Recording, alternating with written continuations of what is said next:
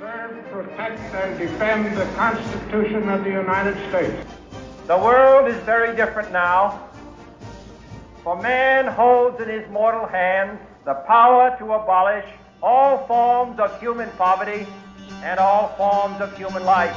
Let both sides explore what problems unite us instead of belaboring those problems which divide us. We dare not forget today that we are the heirs of that first revolution. Ask not what your country can do for you. Ask what you can do for your country. Hey, Aaron. Welcome to the tavern. Good evening, Jake. so Um, nice to be here again. And hello to all of our listeners joining us this Yeah. lovely evening. Yeah, hello. Uh, hey, Tony, if you get to this episode, we know you're listening now, so. So uh, now our listeners have gone up to four. I'm pretty Well, sure we- we, know all of them personally. No, we have that one we lost last week because you offended them with Star Wars stuff. Oh, So right. we're, we're still at three. All right, net Um, positive. That's that's good. Or net neutral. Yeah. So, uh, let, let's be honest. Uh, I brought two beers down tonight because it might end up being one of those nights. But but let's start with the one we actually uh, want. So, still from Grenfell Meadery. Uh, this is their Havoc mead. We've got the Psycho Pump cher- sour cherry mead, and I I believe Psycho is the right descriptive word of how tonight's gonna go. So Yes, let's that's crack this open and try this. I have been dying for this one since we got that multi-pack deal that you set us up with. Yeah. Oh, nice and crisp.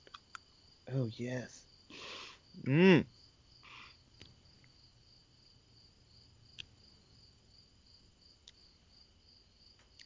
Little ASMR for you people. Yes. I don't know if this is exactly my flavor palette. It's not bad, but it's not amazing. oh, that hits you with the spice, with the yeah, with the sour. Oh, yeah. It almost tastes like I'm drinking a red wine in a can. Yeah, that's weird. It's not what I expected. No, I I like it. I'm gonna say it's in my flavor profile range, but uh, yeah, a, a weird, uh, slightly bubbly, uh, red wine in a can with some s- slight notes of cherry, and I'm gonna I'm gonna say slight. Like Yeah. the calling it a sour cherry mead was generous, very generous. Yeah, it definitely tastes like a, a dry red wine in a can. Yeah, I'm. Uh, I was very, very excited for this. Now, uh, my excitement has turned into mediocrity, which Yeah. uh, once again I think is going to fit this podcast very well. I'm not gonna lie, the Valhalla w- or the the one honey mead from their regular was the best one so far, and I still have the farmhouse to try. So, um, the Valkyrie, the Valkyrie was the best one so far. Yes, Yeah. I would agree. All right, so I'm going to give a little bit more backstory on this one. We are recording this on September 6th, 2020. The reason I'm giving that is because we're going to start by talking about the Rochester protests that are currently happening. So Um, those that don't know, we record this podcast in Rochester, New York. So Yeah. we are very specifically adept at talking on this topic. We also both live here and have grown up here our entire lives. Yeah.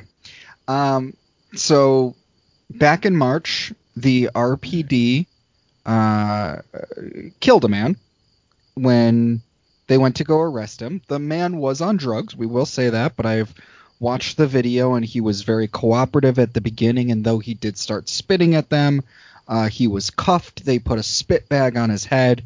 Um, I don't think there was any reason to pin him to the ground for two and a half minutes from what I saw. No. Um, so the RPD killed a man. Um, Rochester Police has had its fair share of issues. It was supposed to get a board to review police uh, complaints, and I don't know what happened to that board. Um, I will say the city mayor, because neither of us live in downtown Rochester, has been pretty MIA in trying to blame others for the current situation. So Black Lives Matter is protesting out in the streets right now. Um, mainly peaceful protests, though there's been a couple incidences. Uh, a bus stop uh, was set on fire, or a bag inside a bus stop was set on fire, not the actual structure itself.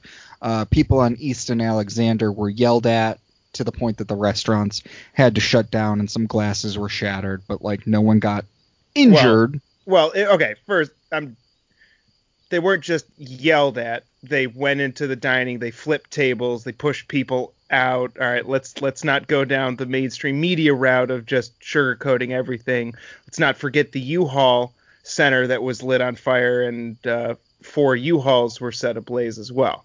So yes, um, there has I'm been us fair and incidents. balanced. Yes, there has been Fair balanced, incidences with the protesters as well.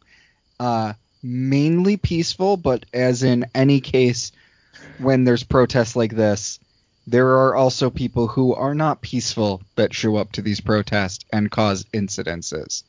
Um, it tends to get worse the later in the night it goes after the marching, excuse me, tends to be over. Uh, but I feel like Rochester is unique in some ways because though we have had threats of right wing militias showing up to protect our streets, which uh, I don't know, I saw the city today. It didn't look burned down to me. Um, I I don't know if our streets need protecting. I live closer to the city than you, and I hear no sirens or anything. Um, Right. I'm about a 10 minute drive away from where all the action is taking place. So it's getting. We've hit national news now, so it's getting blown out of proportion by national news from both the left and the right. Uh, I think CNN's here right now in our city. I heard Al Sharpton's Oh, corrupt- going to show corrupt up. News Network. Uh, I heard Al Sharpton's going to show up tomorrow, uh, potentially For to march with the protesters. Okay. Um, I mean, I we mean, are here's getting. the thing, and and I mean, the the violence and the ridiculousness uh, in. I mean, if you, if you watch the models going around in the country, yes, the later it gets, the the more out of control these things seem to get. And from my opinion, it's because the genuine people who care about the issues and the cause are the ones that are out there in broad daylight, you know, at the beginning of these protests, you know, spreading the message, trying to spread awareness, and then by the time night falls and people can hide behind their mask and they can hide in the cover of darkness, you know, that's when, you know, the outside agitators, you know, come in. I mean, after all of this time that's been you know from the very first protests from the very first riots i think it's very clear to say that there are two completely different groups. There's the black lives matter protesters who are good intentioned and are actually looking for real change. And then there are uh, groups that are specifically using these incidents to push chaos and their own agendas. You know, Antifa exists. We can't hide behind the fact that it's, you know, it's not real. It's a myth when someone's wearing a fucking Antifa t-shirt and wearing waving their flag and then sits set something on fire. Cell phones exist. We have video. It's real. But Rochester, we are a strong, united community. To if any, for I mean, I don't anticipate anybody actually listening to these podcasts outside of our four listeners, but um, if there are any people from outside the Rochester area, aside from famous people or fucked up news networks that just feel they need to get their two cents in for the 10 minutes of media coverage, but you know, Antifa or anybody else that feels they need to come to Rochester to push their position from either the right or the left, my message to you, and I'm gonna this is this is from me. This isn't from Jake or the tavern. This is from me. Uh, my message to you is to fuck off and stay away. This is our issue. We are going to work through it We are going to fix it. We will come out better. But if you fuckheads come into our city and try to fuck shit up to push your agenda, uh, it'll not end well for you. Um, Rochester did get caught up in the beginning uh, with the original George Floyd protests, and uh, the city went a little crazy. And uh, the next day, we all came together and went, "Yeah, this uh, this this wasn't uh, this wasn't how we should have handled it."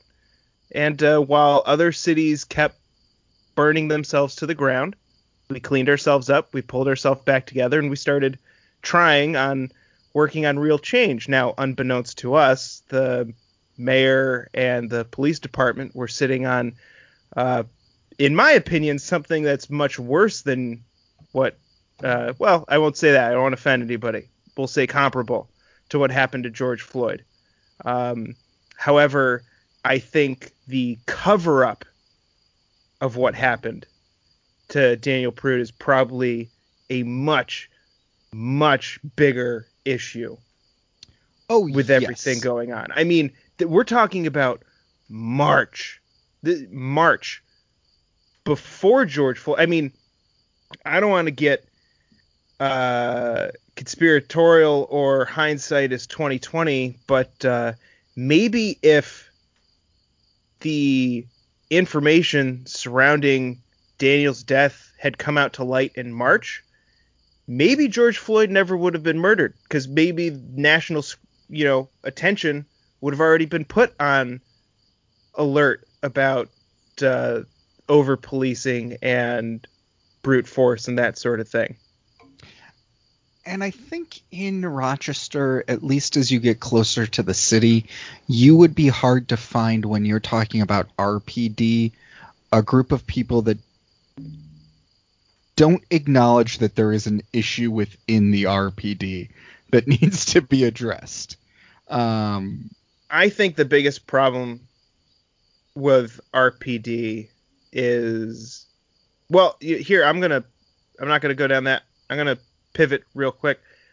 Um, no, it's not really a pivot because it goes to my point. Um, to our four listeners, you know that I ramble all the time, working on it, getting better at it. Um, my personal belief is that uh, while people are calling for RPD to be defunded, after a lot of soul searching over the last couple months, I believe RPD should be completely abolished. And I don't stop at RPD. I think every single city police department, NYPD, LAPD, all of any police department that's based for a city, um, and including state police departments, state troopers. Um, I think they absolutely need to be abolished 100%. Now, I'm not calling for less cops, not at all. I just think those cops need to be wearing a different badge. I mean, we've talked about this on the podcast before about over militarization of police and accountability and the fact that, you know, one of the biggest things the founding fathers uh, warned against were standing armies, and basically police forces are standing armies now. exactly. My biggest issue with the city police is that they're not accountable to the citizens they're supposed to be protecting. They don't they don't answer to the citizens because they're appointed and run by the mayor. And in turn the state police are run and appointed by the governor. Basically, the mayor of Rochester has her own private army. And I mean that goes for every city that has their own police department. Everything it should fall under the sheriff's department. A sheriff is a duly elected officer. He is responsible for to the people. And it's interesting looking at the incidents of the last year that most instances of over policing and um, police brutality happen within city police departments and not sheriff's departments. Uh, You know what? I think it, it it's an interesting fact to me um, that I I feel like most town PDs actually have a, a pretty high approval rating by the town that they're protecting. But most city PDs, it's the opposite effect. Um, and I, I think the point to me is not defund the police, but look at where that money is being spent and what it's being spent on. The military equipment. And one of the crazy things to me is that police have not been specialized to this day. Like every other business has realized specializing your people is a smart thing. You have people that are good at a specific thing. There should be a cop unit that responds to drug uh you know cases domestic abuse cases like you know Right. based on the case you say this is going to the domestic i have a 911 domestic abuse call i'm going to send this to the domestic abuse group we will send someone from that group in that is trained in de-escalation of domestic abuse not Right. just general cop who's been trained to deal with traffic stops uh, guns, drugs, everything. That it's too broad and too hard for cops to handle everything we've thrown at them. Right. And, and look, if if you know, police departments are trying to be mini independent militaries, they should be following the military, which does do specialization. You know, they don't teach MP. every single soldier. Right. Yeah. you, you have the different levels, and yet we treat we we let you know cities create their police departments and just run them as you know a private security force that runs at the whim of a mayor or a governor. I mean, and and don't get me wrong, I I have the utmost respect for anybody that becomes a cop, and if you're a city cop or a state trooper, I have the utmost respect for you. Please don't pull me over the next time I'm driving and give me a ticket. I 100% support and respect the cops, but the point of setting up our country the way it was was to form checks and balances and by allowing city police departments and state police forces to answer to nobody but the person in charge completely shifts the balance of power in their favor. I mean, let's be honest. If Governor Cuomo lost the next election and didn't want to leave, he has a private army, 5,000 strong, throughout the entire state of New York. That, that's assuming that private army backs him. back him. True, true, but but nonetheless, I mean, okay, we'll change the scenario a little bit. You have you have a mayor who completely starts violating, you know, their oath and the rule of law. If they don't have their own like the whole in my mind the whole checks and balances is supposed to be you have a mayor and you have a sheriff and they're almost supposed to be equal in the amount of power they have over a community basically, if the mayor gets out of control because all of the law enforcement is with the sheriff, the sheriff can basically walk in and temper the mayor. But the problem is, especially in a situation where we have right now, you have a police force that completely fucked up. All right? And they've been broken for a while. And what's going to happen is the mayor is going to either throw the chief of police under the bus and then back over him a couple times, or he's going to save her political career by sacrificing his. Personally, I don't think he should go down in flames. I think he's been good for the city and doing what he's tried to do, but his hands have been tied. But the problem with a city police force is you can only hold the police chief accountable because no one intellectually understands that it's really the mayor who's in charge of the police force, and then you get rid of the chief of police, but the shit's still at the top. But it's not her fault. Some New York state law said she couldn't release the video that she knew about, even though the New York state AG has come and said no such law exists. Exactly. Um, I mean, my whole I mean, thing with how God. she handled this is either because I mean, there's the two competing stories. It's either she's been covering it up the whole time, or she had no idea that it was happening, which means she's either complicit in the crime or she's completely incompetent. Either way, she needs to go. You mean corrupt Lovely Warren is covering something up? Like her drunk driving uncle or any of the other things that she helped cover up? Uh, uh, she needs to go. It's about time. It's about time. I don't know how she won in the first place, but she seems to disappear and somehow still remain popular. Um, Well, my favorite is that our uh, our lovely county county executive Adam Bello released a uh, one paragraph statement, and the word paragraph is very generous because uh, back in school I was told that if it's not more than four sentences, it's not a paragraph. But I digress. Uh, he released a pansy ass bullshit uh, one paragraph statement, basically just things are sad we'll do better. And then he crawled back under his desk. So I don't know what the fuck he's been doing for the last uh, six or seven months, but it'll be nice to get rid of him and get someone else in that actually, I don't know, does something other than do a weird Zoom meeting and show people how to put on a mask. I I- don't want to make this an all Rochester podcast, and I don't know if I agree with your take on Bello, but here here's what I will leave this with. I hope uh, Warren, Bello, and Cuomo are ready to take the drastic measures that will need to be taken if any militias try to show up to Rochester.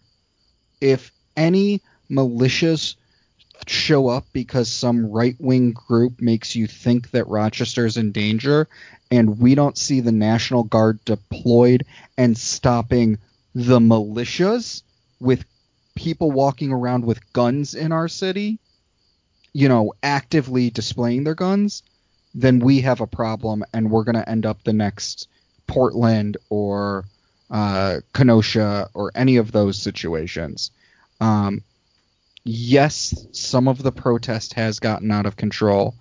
Yes, the cops have overreacted by shooting for the face yesterday instead of, you know, following protocol and shooting for the body with your non-lethal weapons. Uh, I saw someone who got their nose broke by a rubber bullet by cops. It was a reporter, I think, to be honest. So, Well, to be fair, it's a lot harder to aim something that's shooting non-lethal rounds than lethal rounds and and while I agree with you, uh someone getting hit in the face doesn't mean that they weren't kneeling at the time and the officer was actually aiming for someone else's torso.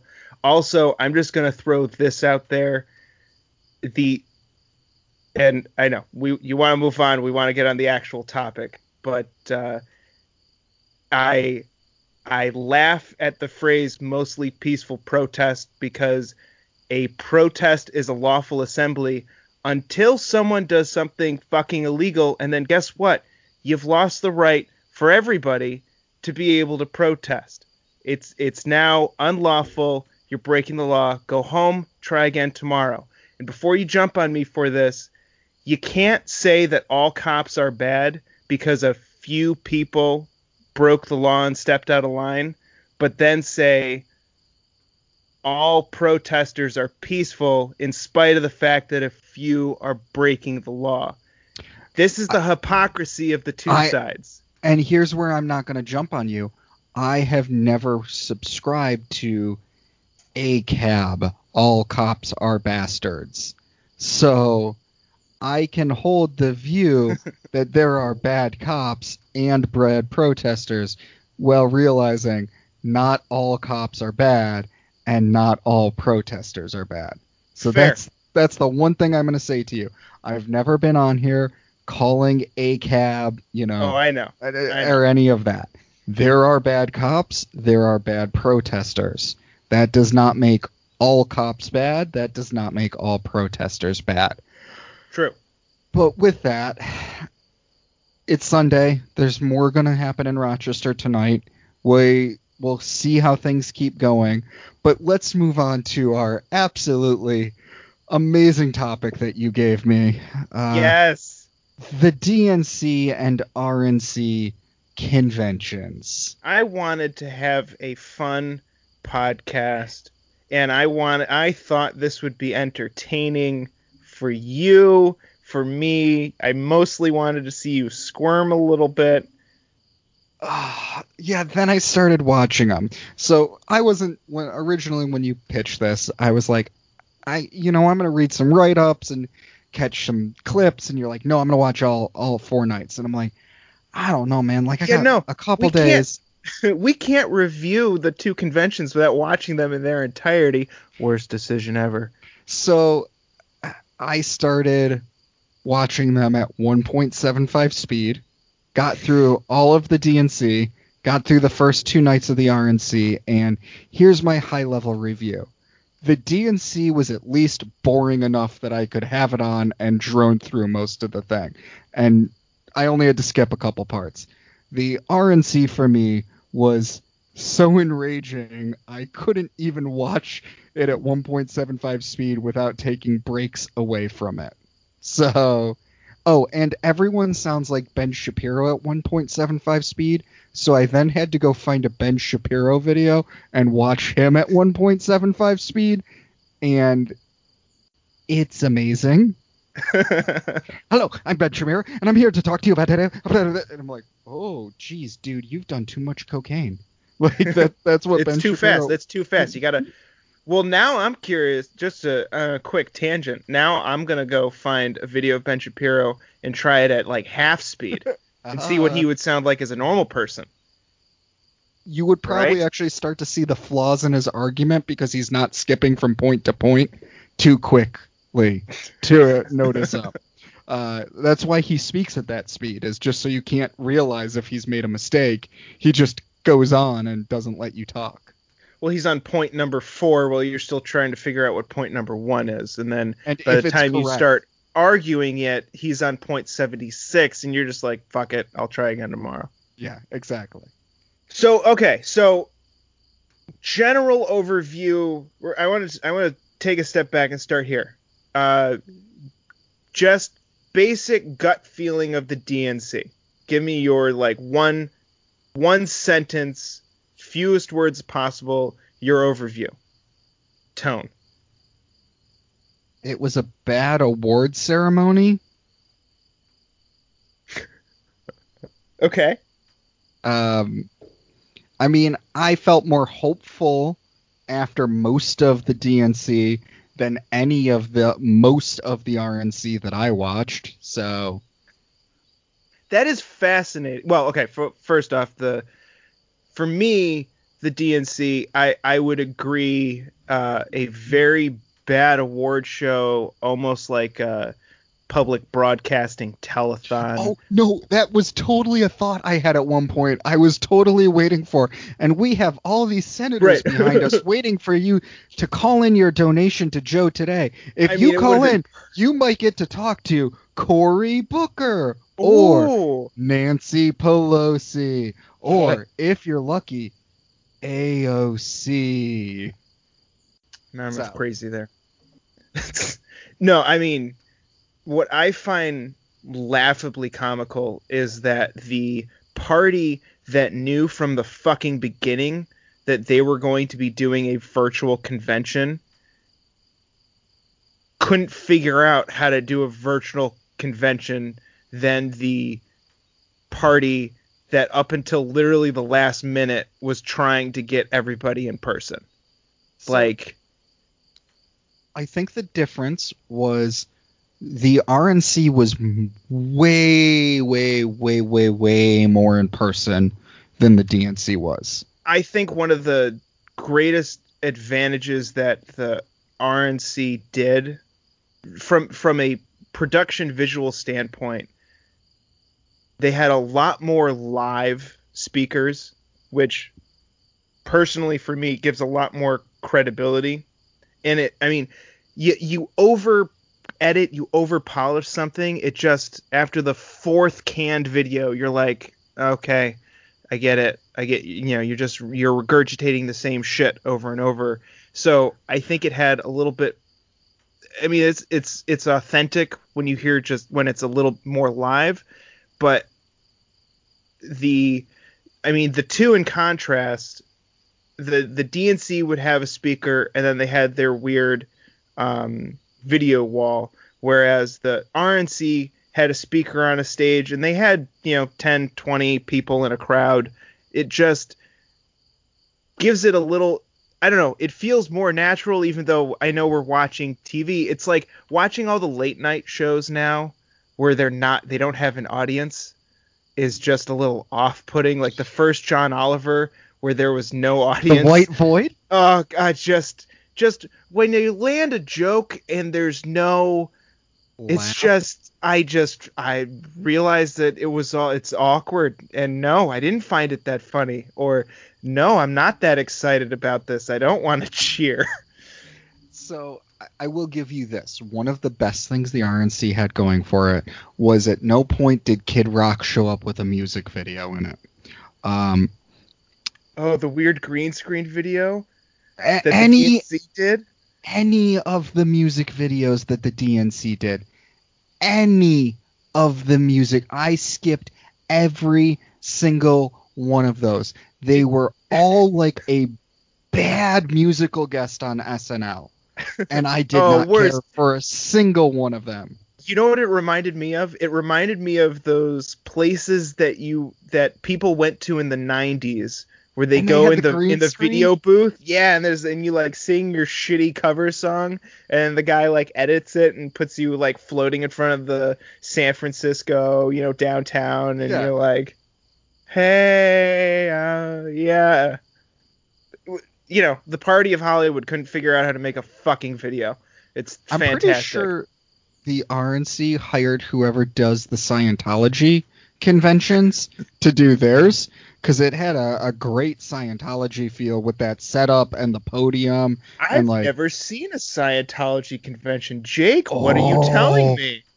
These things, there's videos of these, and they're like in mega churches, and there's like you know the Scientology symbol and like a banner of L. Ron Hubbard in the back, and multiple times like and our great founder L. Ron Hubbard. Like I was expecting L. Ron Hubbard to make an appearance at the RNC, to be honest. Ooh, From down in the spaceship. Hologram, hologram, Hologram, uh, L. Ron. Yep. So Well, my the biggest thing that I took away from the DNC and the RNC. So you felt hopeful after watching the DNC. yes, I felt annoyed, okay, and and I can understand where that came from. what I so trying to analyze the two conventions because I did actually watch the RNC in its entirety and the DNC, but I had a little bit more time because I don't sleep. Um, the in my opinion, the overall messaging of the DNC was an attack. So it wasn't a you know, one side, you know, it wasn't Democrat versus Republican in terms of views. It was it was attacking Trump as the cause of everything wrong for the last 4 years and then presenting Biden as a almost um, generic democratic uh, perfect solution to it. Like they're at I mean at no point did they ever lay out specific policy and Oh, there was zero policy. guidelines of of you know the party. It was very heavy COVID, uh, which is partly why it was just annoying. And to me, the tone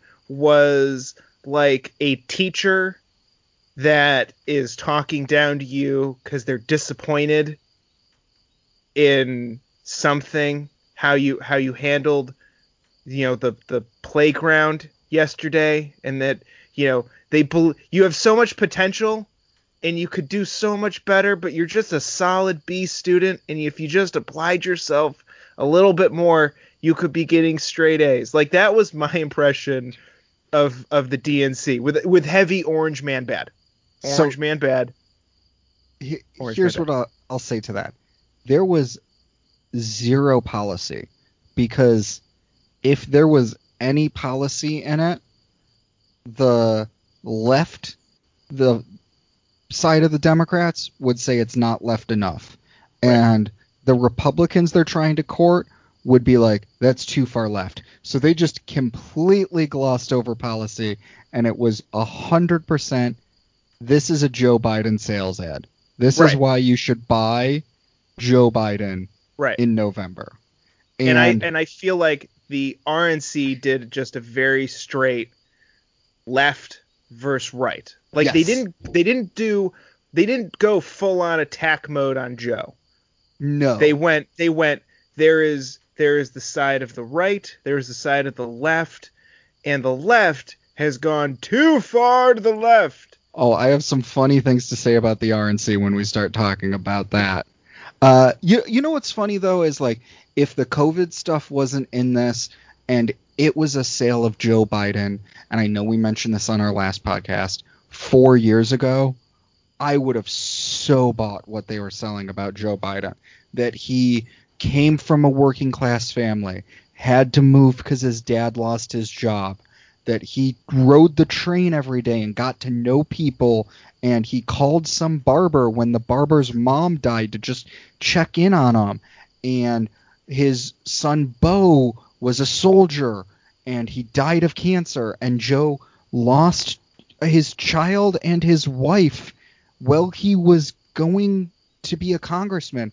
Like Joe has a decent story Right. It's saleable. that in 2016 would have sold so much better than everything about Hillary Clinton's story. yes. 100%.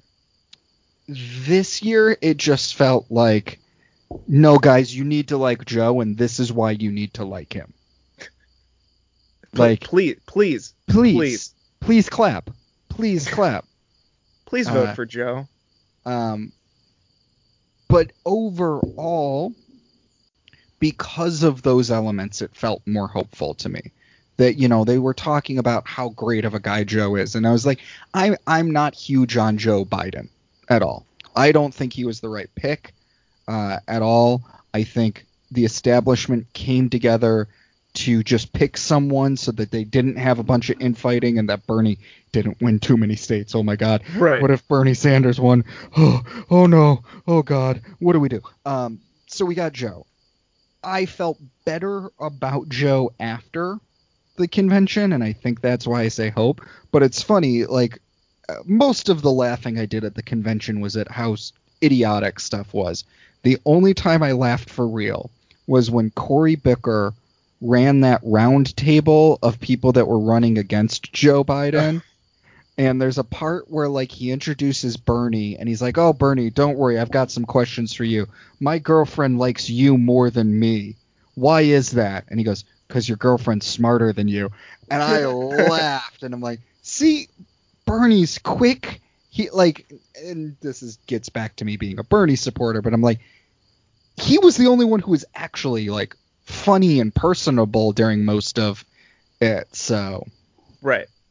and he was barely there and let's talk about you know really quickly what they did to AOC and had her nominate Bernie which is a standard practice then had the media attack her for not supporting Joe Biden when she's like no I supported Joe Biden this is a standard practice it's been happening at democratic conventions for the past 100 years did you guys just forget this over 4 years or are you just looking to attack the other so Well, well, yeah, but and that's one. It was it was a complete mistake in one having her do it, being such a prominent you know figure now for the new left, and second, I feel like they were trying to placate part of the left by having her do that, and Yes. it just goes to like the complete lack of forethought that the DNC has had pretty much this year in this whole political cycle. Like, also, if if you're like, let's be honest, the opponents of the DNC tend to be more religious, And if the far right religious extremists are calling your party the party of the devil, maybe one, you shouldn't remove under God from the Pledge of Allegiance They more didn't. than once. They did. They didn't. They did. I listened every single time. They there are didn't. there no, there are two Pledge of Allegiances in there where under God is removed. It's not. It is. It's not. It is. That's not a myth. I can pull up the video. They literally stop and they don't say under God. It's not from the whole thing. I'm not going on the oh, the DNC is trying to, you know, take away under God. You allowed um I forget which caucus it was. It was one of the caucuses and um one of the other it was not the main event. But there were there are these little moments where they say the pledge of allegiance and there were two moments where the whoever was in charge decided to remove under God. That's number 1. Number 2, probably not the best idea to use, you know, the the lopsided uh, Pentecostal star as the star in your um, logo. Well, that's Uh, pretty funny, actually. I I mean I found that hilarious. I, I think Uh, that's bad marketing that yeah. no one noticed that. Hey, look, look, we got uh, I found this uh this logo on uh you know under under the symbols portion That- of uh word. Yeah, that Yeah. that looks good. Put that in the D. Yeah. Yeah, that's that's just bad marketing. But you know, and at points it felt more like a Republican convention because they were really trying to sell the Republicans on why they should vote to Joe. There were so many Republicans on there that you know are your more moderate Republicans. Like I was expecting, you know, George Conway to make an appearance on behalf of the Lincoln Project partway Oh. through. You know, Ugh. But yeah.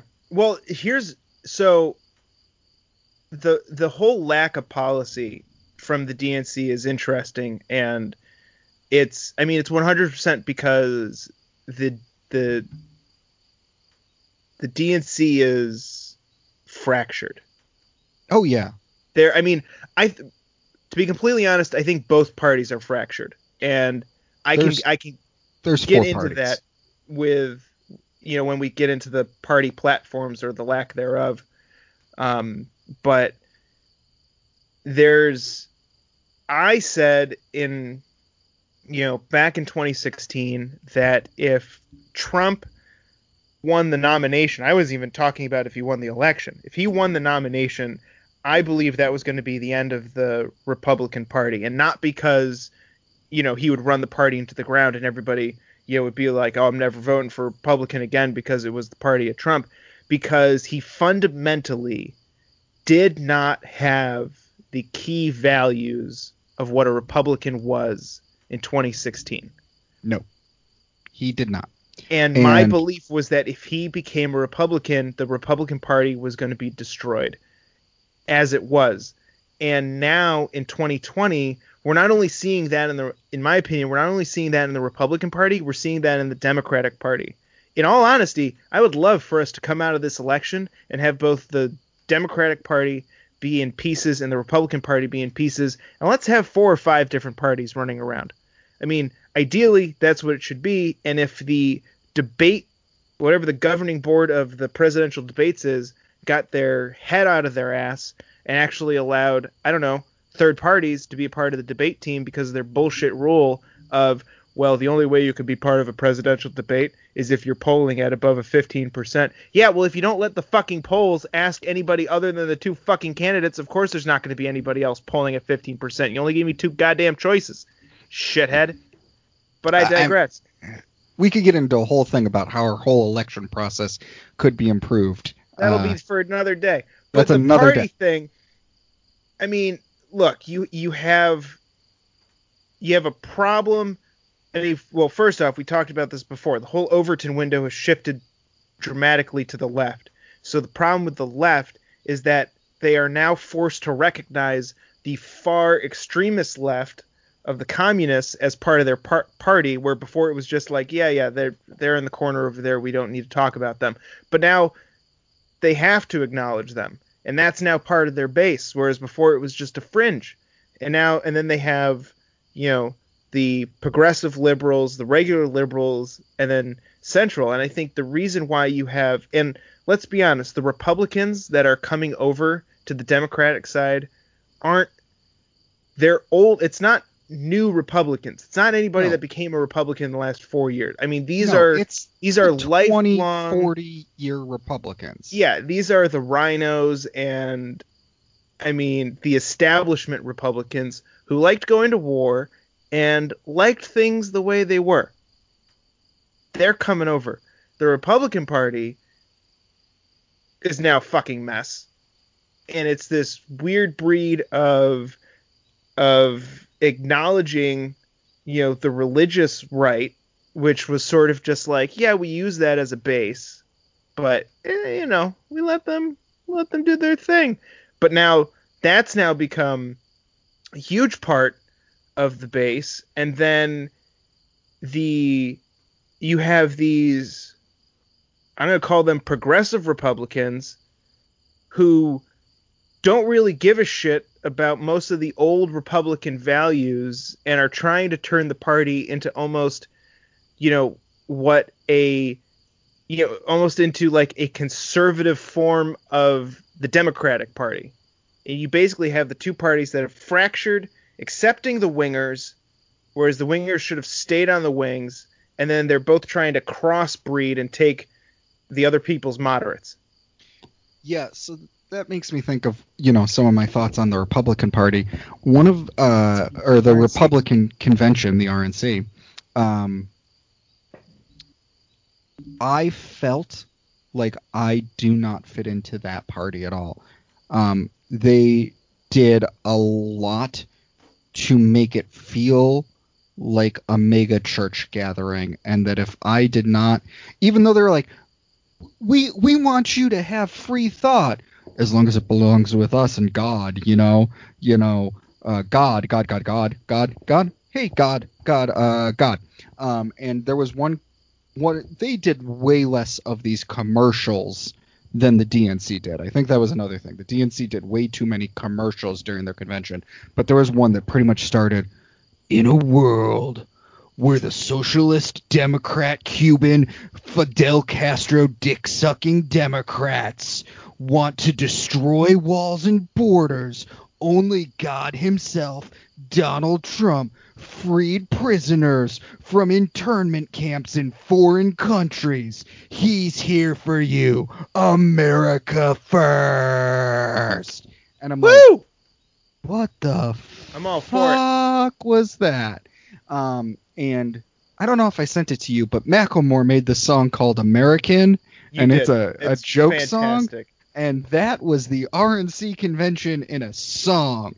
So Oh, I really thought uh, America Fuck Yeah from Team America was the convention in a nutshell, but that also that also was another that was also the convention and I mean, I was wait I was waiting for a bald eagle to land on the podium and just go suck my balls and then fly away. I mean, that would have been fucking mint. It was perfect.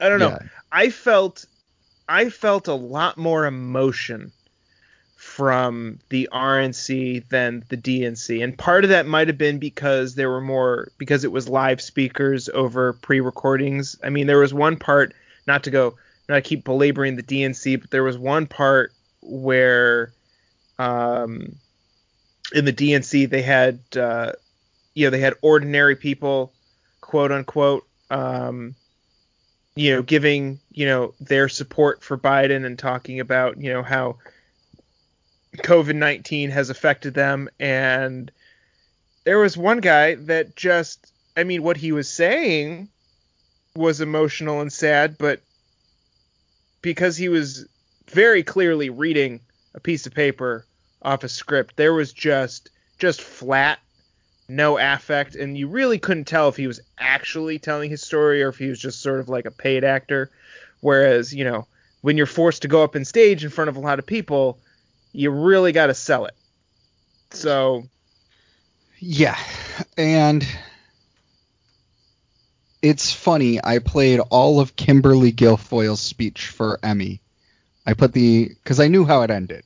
I knew the best is yet to come, and like, it's a little Dean moment, isn't it? it, it, it- well, I mean, the the jokes about both her and uh, Don Jr. being on coke for their speeches were pretty funny, and the jokes comparing her to Rita Repulsa in uh, the Power Rangers was also pretty funny. But uh, uh, it it was Emmy goes, she's a good salesperson, and I think most of the people from the RNC were much better salespeople than the DNC people. I would agree.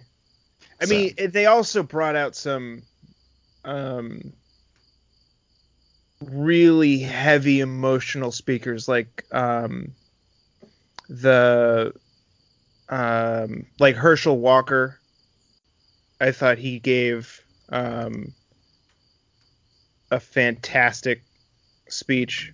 Um, I mean, I've always been a fan of his, and uh, you know his his son is just uh, a firecracker on social media, and he's hilarious, and I love following him. And then, uh, you know, the wife of uh, David Dorn was just like, oh, okay, I feel I'm gonna go, I'm gonna go cry a little bit and feel better, like.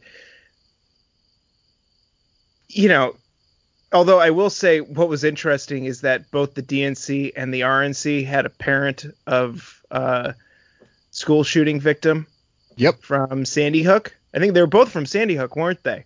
The, uh, no, one was um, the uh, one was Sandy Hook and one was the school, um, Marjory St- uh, Stoneman Douglas in Florida. Okay. Um, I mean that's a little fucked up when we can uh, when there's enough school shootings that we can uh, pick it like you can get a nice cross section of the political spectrum of oh yeah, parents. Yeah. oh yeah, they could have. God, this is gonna sound horrible. They could have got one of the Columbine, uh, one of the kids who was shot at Columbine to speak at one of the conventions now. And I mean, the They're DNC also brought out um, what's her the the senator, the congressperson who was shot. I'm blanking on her name. Um, she had a pretty emotional speech at the DNC. Yeah. Um, yeah, th- I I will say there was emotional speeches and there was um absolutely hysterical speeches at the RNC, like the couple that pointed guns at the protesters who had the line that uh, the Democrats want to abolish the suburbs and single family households. And I was like, that's an interesting view that you're putting on a national convention, Yeah. but yet I also think Trump signed off on everything that went through that. Well, he had absolutely. final approval on everything. And well, let's be honest. Trump's Trump's a marketer. yes, and my my point to that will be between the two nights and the pre-recorded ads there were two sisters from Chicago and one of the sisters started the business and got a, a COVID loan from the government that allowed her business to continue on. I believe that was their story. They had a full ad, and then every single ad that was also praising Trump, those two sisters kept showing up again and again. And all I can think of right now is Michael Cohen starting to come forward with some information, and he came out today and said Trump complimented his 15 year old daughter's ass, uh, you know, one day after a tennis game. And it's Michael Cohen, so everything is about 90% lies, but when he's lying about the guy he was lying for, maybe there's some truth in there. But all I can think is Trump going, yeah, those two, put them on the screen a lot. Uh, they're they're appealing to the eyes, uh, the people who like them, and like that's why they appeared in every ad. I have no doubt Trump had final sign off on everything that went through that convention. I mean, I would agree with that. It's probably why it came off more polished because I feel like with the DNC there was no one. Well, one we know Joe didn't really realize it was going on. Most of those his appearances were you know recorded you know weeks or months ago. Um, but the I mean that I didn't even think about that. That brings up an amazing point. the DNC feels like one person's point of view, or the RNC feels like one person's point of view from beginning to end. The DNC feels like it was sort of thrown together by committee Mhm. and sort of just like hodgepodge, you know, together, which is a great segue to go into the party platforms Oh, the, and talk about that because what we have is we have an RNC party platform that was just eh you know we didn't hold a convention in person so uh, look we'll get back to you in 2024 you want uh, you want what it is today? Take a look at 2016 and uh, I don't know the things we did put a check mark next to them. The things we didn't do we're gonna do it. What are we gonna do in addition to it? Look at the orange man. He's he's got things. And then the dnc puts together a party platform based on fucking committee and ends up producing this convoluted rat's nest of a platform that is 42,000 fucking words. How many pages is it, Jake? Because you actually looked at it from I think it was count. 97. 97. Okay? I looked average- at it when you said to read it and went, no, no. to get to give our listeners a, a little bit of a um, baseline, since the uh, just scroll through this real quick. Since the 60s or since the 70s, the average length of a party's platform has been, been between 20 to 30 words, or 20 to 30,000 words. Um, but you know, going back to the 1800s, they were less than a thousand words, and I don't, I don't even know if you can call the Democratic Party platform a platform so much as like a manifesto that a bunch of crazy people put together after doing an acid trip and a whole bunch of fucking shrooms. I mean, even the like I the, I tried to get through the original preamble, and that took me like two or three tries. It was just like, even that's like sixteen fucking pages long. The very last section stops on page 90, and according to my PT, PDF reader, it's 92 pages long. Um, yeah. Uh, let's let's start with the RNC. So, all right, few things. It's, it gets easier. It's short. it, it, it's easy. Few things. Uh, first of all, apparently the real reason that they didn't adopt a platform is Trump sent his boy toy Jared Kushner in to do the platform, and Jared Kushner wanted to do like a two-page party platform, and the RNC leaders were like, "We can't agree to this. We'll just re-release the 2016 one." Um, to me, that does two things. Either they have so little faith Trump will win again, they didn't want to put the effort into it. Two, they need to accept that MAGA was a failure, and in four years, he didn't make America great again. So he needs another four years to try to do what they set forward they were going to do in 2016. And I know that on top of that, Trump did release like a two page thing that's like, this is what I'm going to do in 2020. And it was like, I'm going to give you school choice and teach American exceptionalism. I'm going to build the wall, which was promised in 2016, and Mexico was going to pay for it. And right now, the wall's barely built, and it's falling over, and uh, we're pulling from the Pentagon budget to pay for it. So, another failed point.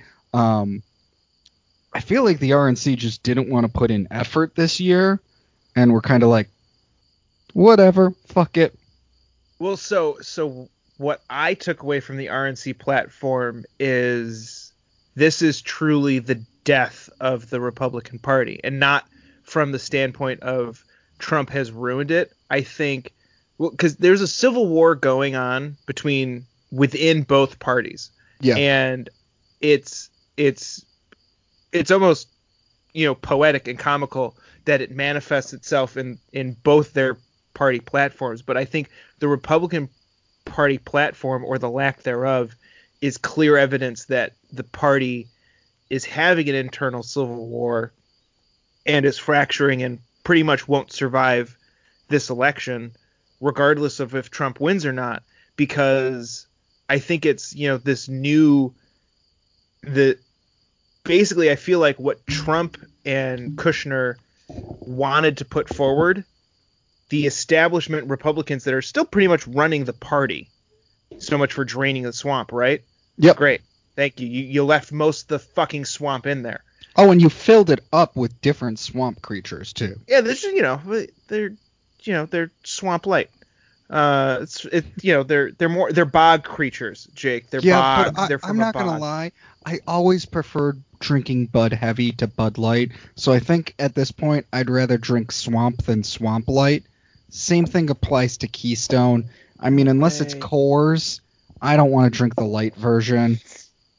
Um, But though I Trump might be Keystone Ice, which I never want to drink ever again. So. no, he he's he's natty light. Let's- Oh God. Yeah, because it's you, you know it's like at a party and at the the very beginning, it's like you're like, has anyone got any beer? And the guy shows up with a thirty rack of natty of natty. You're like, yeah, I got I got the thirty rack of natty. You're like, yeah, that's the man. Like two minutes in, you're just like, who the fuck let this dude in? Like that. That's So the what is like the DNC like High Life? Like I'll drink it, sure. no, no, I don't really want it. Rolling Rock? Oh, no, Rolling Rock's way better than it's any got of those. no, it's got to be some obscure like. I don't want to say micro brew. they're Oh, no. No, here's here's what the, the what it's it's someone who brewed their own beer and Oh. thinks it's great. They're like, I made an IPA, and you're like, why is it darker and thicker than an ale? And they're like, no, it's an IPA. I promise you, I swear. it's it's good. It's my mom said it's fantastic. Wait, wait, wait. They they might be a cream ale, the DNC. Like you think you want to drink it until the next morning when you have the shits from it. Right, and but you have to convince everybody that this is the only beer that they should be drinking. Yeah. This no, no, you don't understand. If you don't like it, you don't fucking like beer. Yeah, no, you don't like beer if you do not like cream cream ale. Right. By the way, the tavern is uh, eventually gonna create our own merch, and one of the first things is gonna be is cr- is cream cream ale on a T-shirt. Get your Bull Moose Tavern cream cream ale, double the cream, mm mm good. Um, but I think the lack of a platform for the Republican Party shows that there's this new Republican Party that the establishment just wouldn't like just couldn't get behind. Like no, we don't we don't want that. We don't we don't want to support that. And you know, and I feel like you're right. They're they hedged it's almost like they hedged their bets. You know, we don't want to put anything out because Trump's probably not going to win. So we're just gonna. I mean, they literally say in their release, "We'll get, we got you in 2024." like, re- really? And then, Yeah. and then, and then going, "We fully support Trump. Whatever he says, fucking goes." Like that is they're bracing for the loss, and they're just like, "Look, this, you know, we we had to back him in 2016. We got the excuse of COVID." So we can just pull this bullshit and you know we'll let Trump you know it's the let Trump be Trump. And if he goes down there I mean I feel like the establishment is trying to save themselves from the fall so that if Trump goes down they, They don't be have like- to be like right. I, w- I mean look we didn't release a platform. It's not like we've really fully supported him. So here, right from Trump Pence's 2020 website, I pulled up his two-page, uh, what I'm pretty sure he wanted the party platform to be, and you know we're gonna talk about how the DNC had too much substance. Let we're gonna go the complete opposite here. I'm gonna give you some high-level viewpoints. Trump campaign announces President Trump's second-term agenda: fighting for you. okay Jobs. Create 10 million new jobs in 10 months. Create 1 million new small businesses. Made in America tax credit. Eradicate. real quick the uh, 10 million jobs and the 1 million new businesses is really easy to do when uh, all the jobs were artificially lost because of COVID, and businesses were forced out of business because of COVID. But he, I, I want to point out he has no details on how to make these things happen. They're just No. points. Yes. Uh, sorry. Go back to your point. Eradicate COVID 19. Return to normalcy in 2021. Uh, All right. I get behind that one. um, oh, let's see. Education. Provide school choice to every child in America and teach American exceptionalism. Drain Okay, the swamp. Oh, oh. American ex- American exceptionalism, uh, same tired bullshit over and over. Yes, I agree with it, but bore. Uh, school choice. If someone can figure out how to do it, it's actually what should happen. A child shouldn't be forced to go to a shitty school because they live in a shitty school district. Like, this is why charter schools exist. gonna- This is why private schools it's not going to happen. No, it's not going to happen because it means, yeah. Well, one, school choice would be the death of the teachers' union because they wouldn't be able to, you know, hold down, basically hold a precinct hostage. But Oh, really quick, uh, before I continue on this, I, I want to take a quick swerve back to the RNC because I shit on them a lot. Um, I do want to give them credit for something, and this actually came from a libertarian think group. Uh, the right to choose, or the right to try, I think it's called, that Okay. ability that if a, a drug's in phase two trials with the CDC or FDA but not approved yet, that Right. people who have terminal illnesses can have a chance to try those drugs even if they're not in the trial group.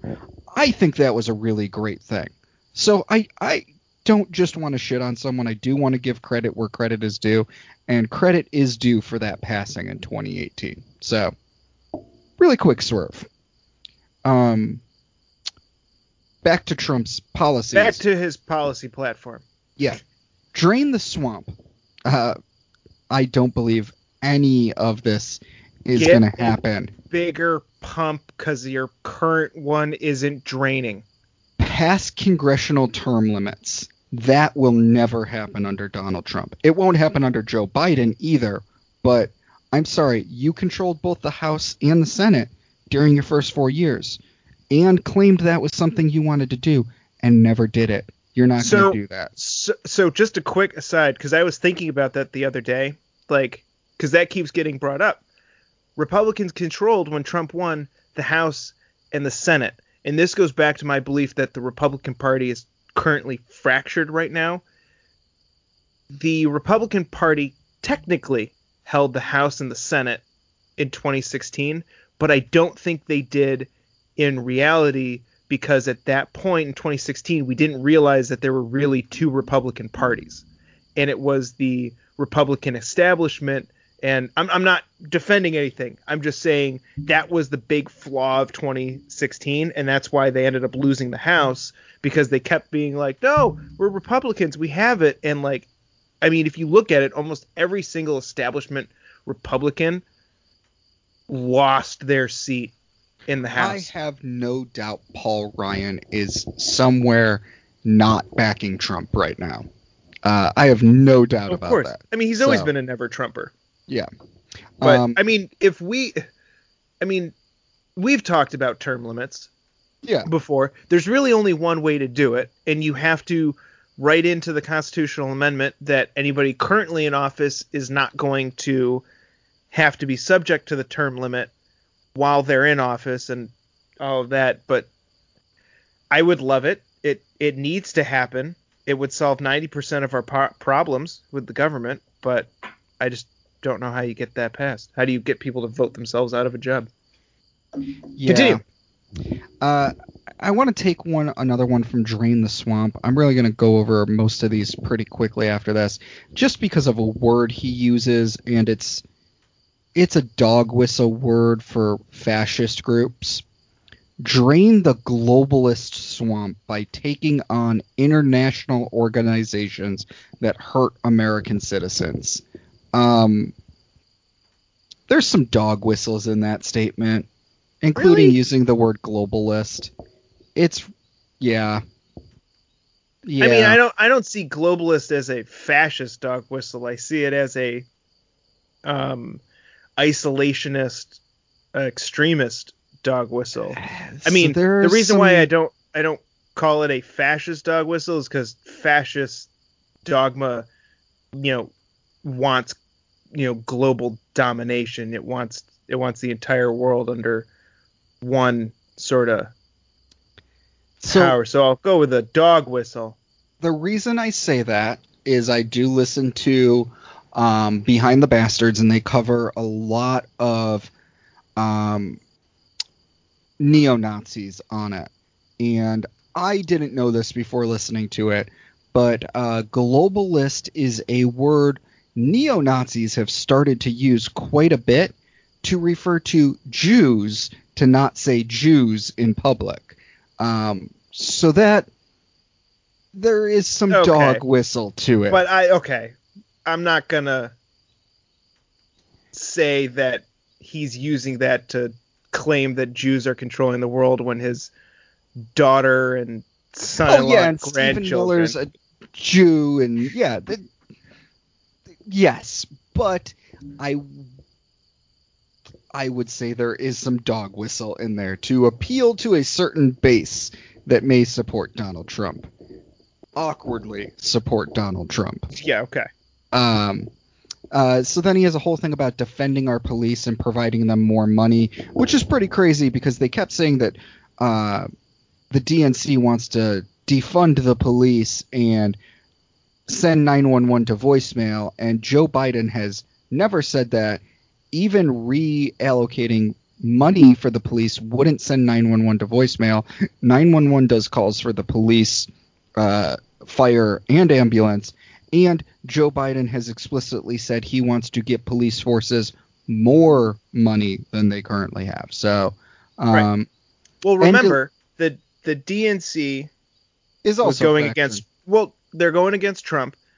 The RNC was right versus left. When you Yes. do that, you can ignore the middle left and you can focus on the far left. And the left wingers, they want all police gone and they want the 911 to go to voicemail because they want community policing.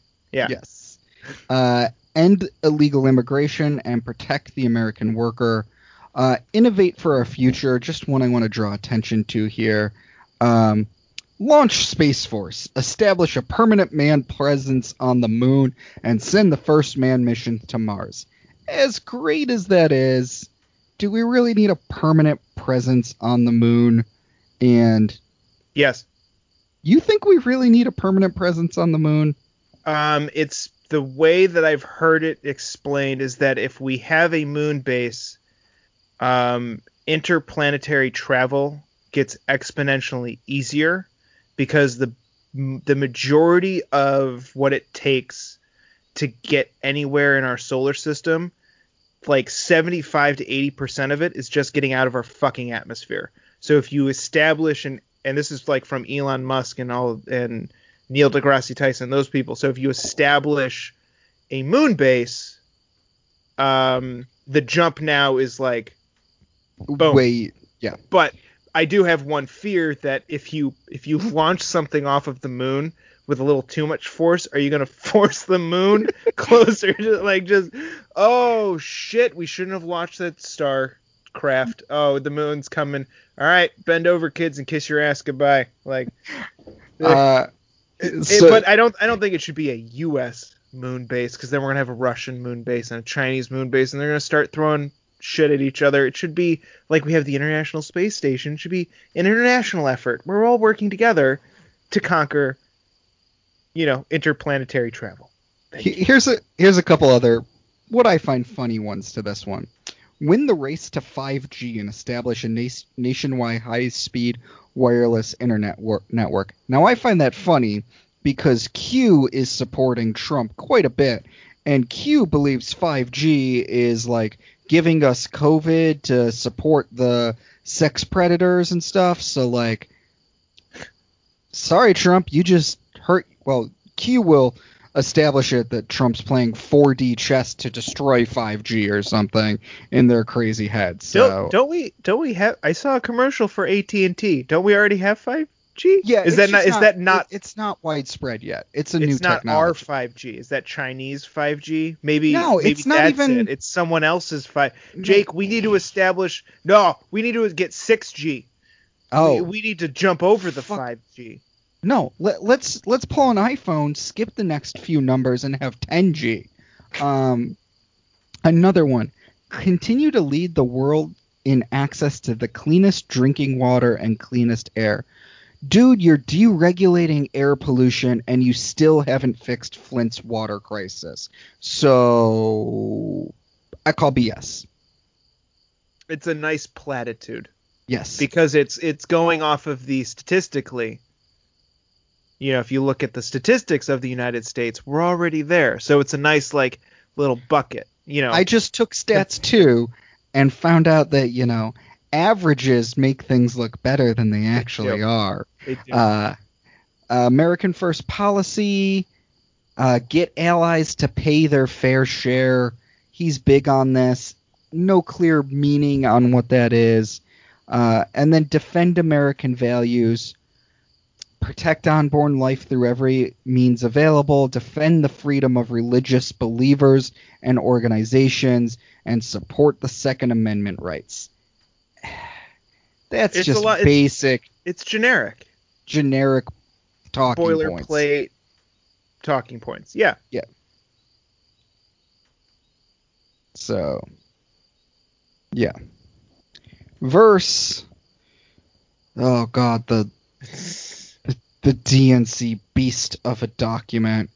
Um, well, any final points on the RNC not actually releasing a platform and Trump releasing a two-page bullet point like what I would for show notes? Uh, that's what he released is podcast notes uh, for Pretty talking much. points. Um no, nothing to add. It just I think it just speaks volumes to the fracture within the party. I mean, his his his PowerPoint notes are pretty generic and boilerpoint boilerplate. Um but here's the here's the fucked up part. There's a good chance it'll work. It's it's generic enough to keep the base together Oh you know yeah. it it has it it calls out to the like and here's here's where i think like both sides tried to do the same thing. And we'll find out in november who did it better.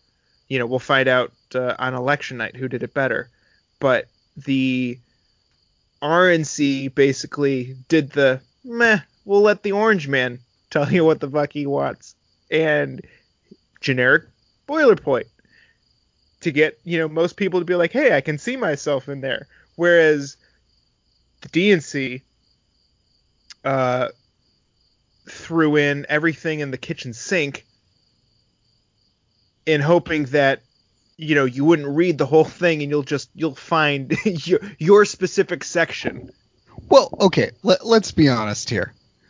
What the average voter does, outside of maybe watching the convention, I won't even see the average voter watches the convention. They watch news True. highlights of the convention. We're probably one of like 1% of voters, maybe, that even have opened either of the party platforms and realize that the RNC does not have a 2020 party platform and have looked at uh, the DNC's uh, homebrew D&D campaign they wrote. Like, That's a good explanation for it.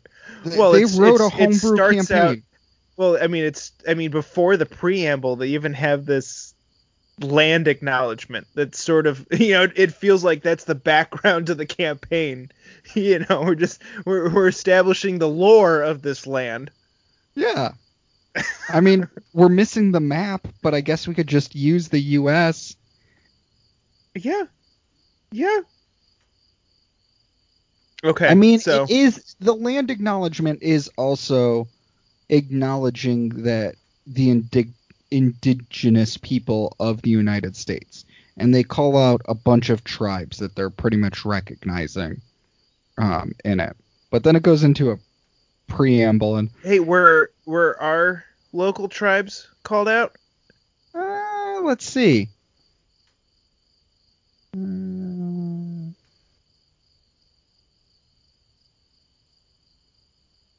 I just pulled it up too.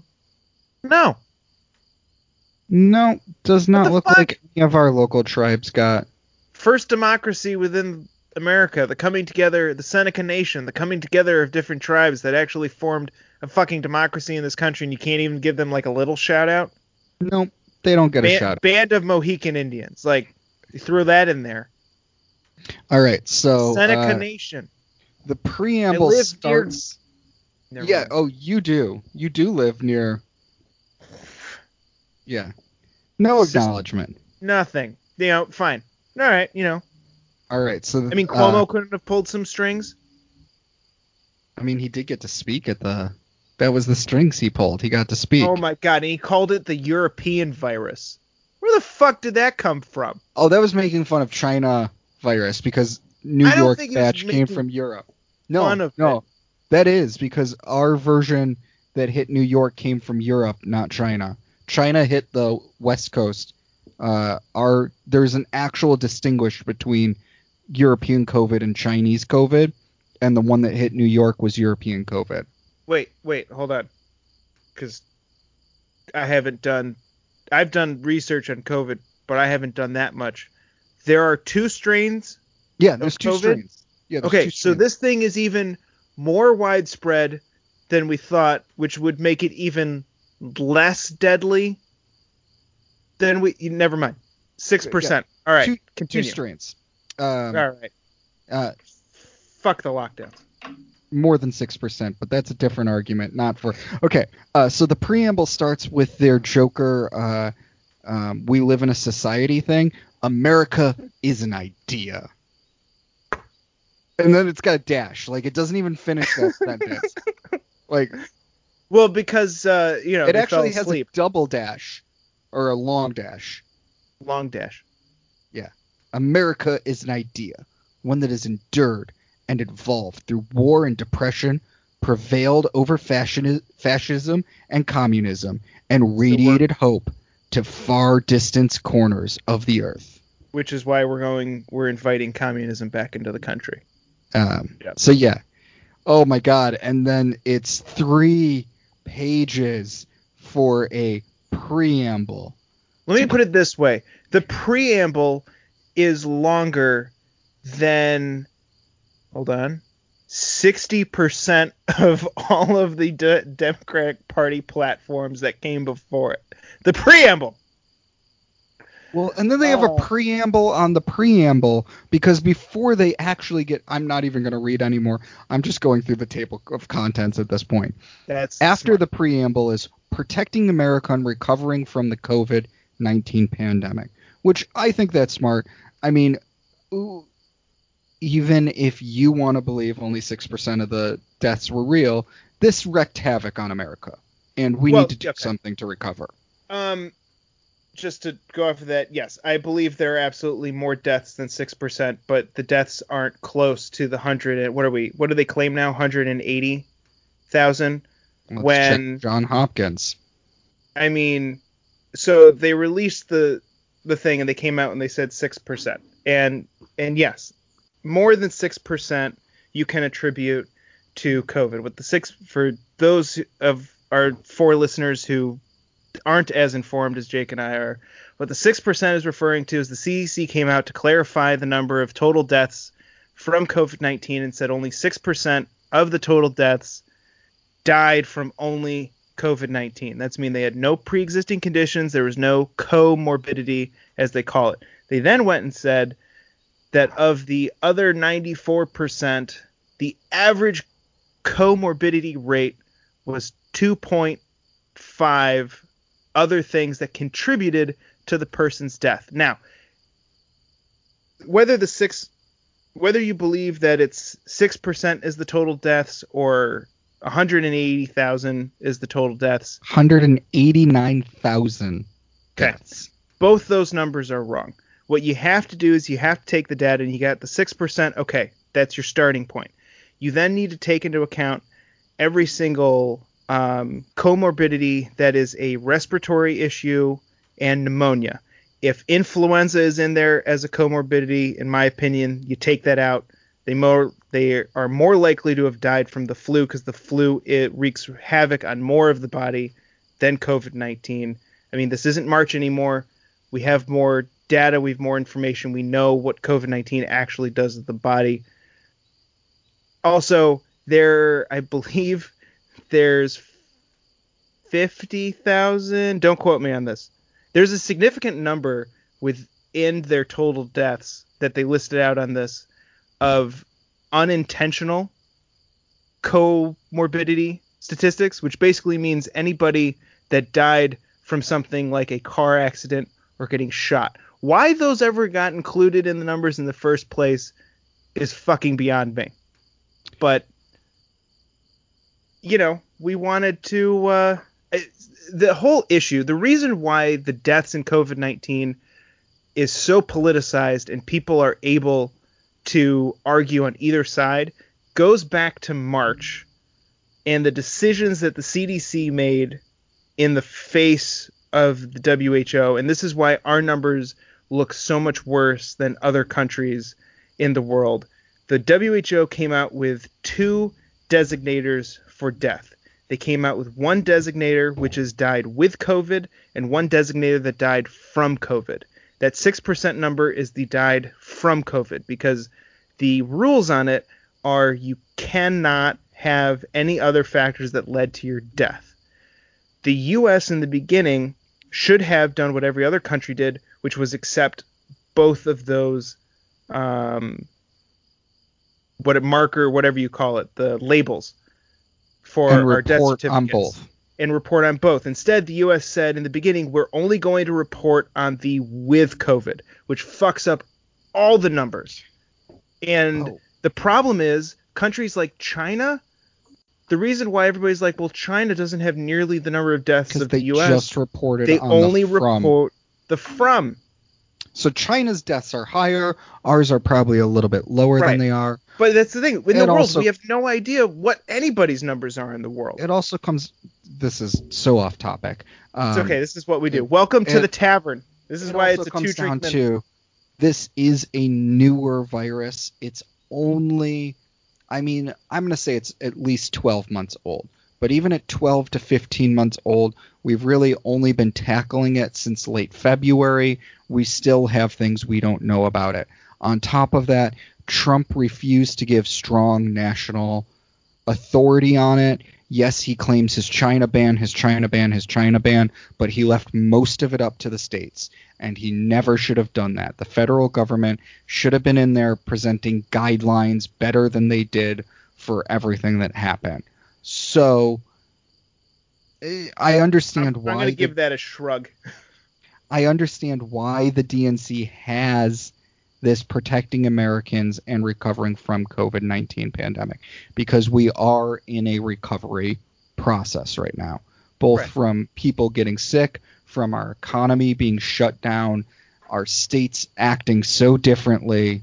Through uh, from Cuomo uh, murdering 12,000 seniors in nursing homes. As Jake takes a long drink.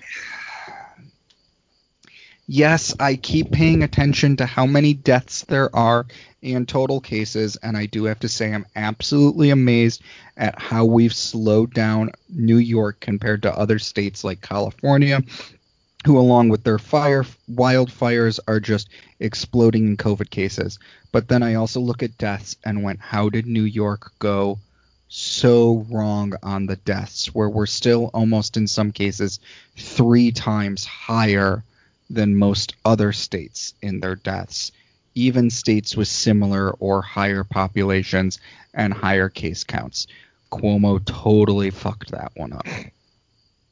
So, oh man, what else do they got here? Yeah, I'm I'm letting I'm letting you go through the the platform and Yeah. uh, pull out pull out your highlights because uh, as as someone with uh, ADD and you know not the greatest uh, love of reading, Yeah, it's just I see a lot of words and I go, can I? I'd rather have some of those bad music videos again instead oh of. God, not the last one. That was a horrible rendition of uh, what is happening here. Um, What is uh, happening here? building a stronger and fairer economy, protecting workers and families by creating millions of jobs. Here's the millions of jobs thing again. That's a talking point on both sides.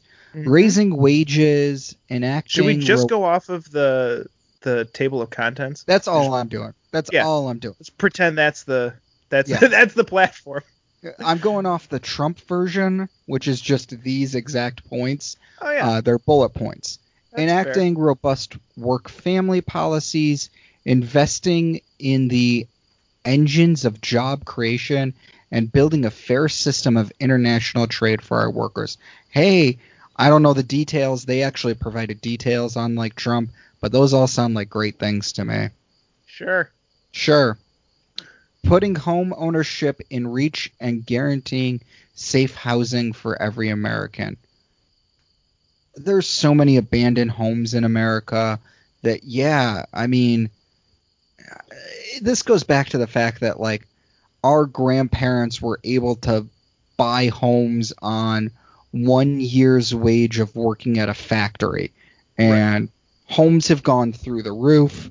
I mean, uh, San Francisco has an issue with predatory Chinese market takeover, where investors from China are buying homes in San Francisco, not actually renting to anyone. Well, the homeless population goes up just because they know the more the home value will go up, so Right. that they can sell it for higher. There should be, I don't know if government reach into that is, but maybe some better ways to get homes and stuff. Yeah, I don't know. This bullet point just sort of reminds me of 2008. Yeah. That's just Oh, what well, it sounds like. Well, here's your 2008. Leveling the economic playing field. Reform the tax code to benefit working families. Curbing Wall Street abuse. Ending poverty. Protecting consumer rights and privacy. Tackling runaway corporate concentration. Um, Because the Democrats did so good with that in the eight years that they were in office. So they're not going to curb Wall Street. Pete they're going to Buttigieg bail it is out again. Pete Buttigieg's gonna work for Biden, and he got funded by Wall Street and had a fundraising thing in a, a wine cave. Like they're locked in pace with Wall Street. Ending poverty, yeah, they'll do some things. Reforming the tax code to benefit working families. I will take this because I'm going to be honest here. My taxes went up under the Trump tax policy. So I've owed the federal government every year under Trump. That never happened under Obama. I will take a Democratic tax code if it's like Obama's any day. So I've always had to pay taxes, but that's what happens when you're a small business owner. yeah. They fuck you over both ways. Also, um, I know you're a small business owner, so this doesn't affect you, but I have not got a merit raise since Trump took office. Where that was something I used to get almost a two to five percent raise every year under Obama. So, uh, economically, Trump has not been better for me. I'm Jake. I'm gonna say on the merit raise, uh, that's just your company being a dick because for the first time in the last uh, since I joined my company, uh, we we were able to give everybody merit raises. So I, I don't know what's going on at your company, but uh, it's I uh, won't because disagree a little bit, but you're not a small business, so yeah, maybe that's that true. maybe that's why. Uh, guarantee a secure and also like dignified retirement. What? I also like my employees, but Oh, that's true. I digress. Guarantee a secure and dignified retirement. Sure, yeah. Uh, what does that What does that mean? The nursing home has more I'm not gonna canasta go- tables. I'm not gonna go read these. I mean, that's it's one page, but I'm not gonna go The- read it. The, I, we're just trying to get through this. The, the depends don't have tigers on them. They look like real underwear. That's a dignified retirement. what I'm gonna guess is he's talking about the fact that they want to cut the payroll tax, which funds Social Security, and he's Probably talking about increasing Social Security or something. I don't know. Something That's, probably. I mean, that's an interesting thing for me because that's where I lean libertarian and I go, you know, if you if I took the money that I put into Social Security and put it into a 401k or a Roth IRA or just the basic shittiest of even just a savings account with the lowest of yield possible, I will have more money when I retire than what I would get from Social Security. Like that's where the libertarian me kicks in. Just let me have my money and I will have more of it in the end than giving it. Basically, I mean, Social Security is basically a loan to the government where they pay you back in dividends after a certain amount of time. Or I Yeah. guess that would be more like a bond. yeah. Either way. Eh, yeah, Social Security needs reformation, and it's not like we're going to get it anyways. It's going to be bankrupt by the time we get to retirement age, so.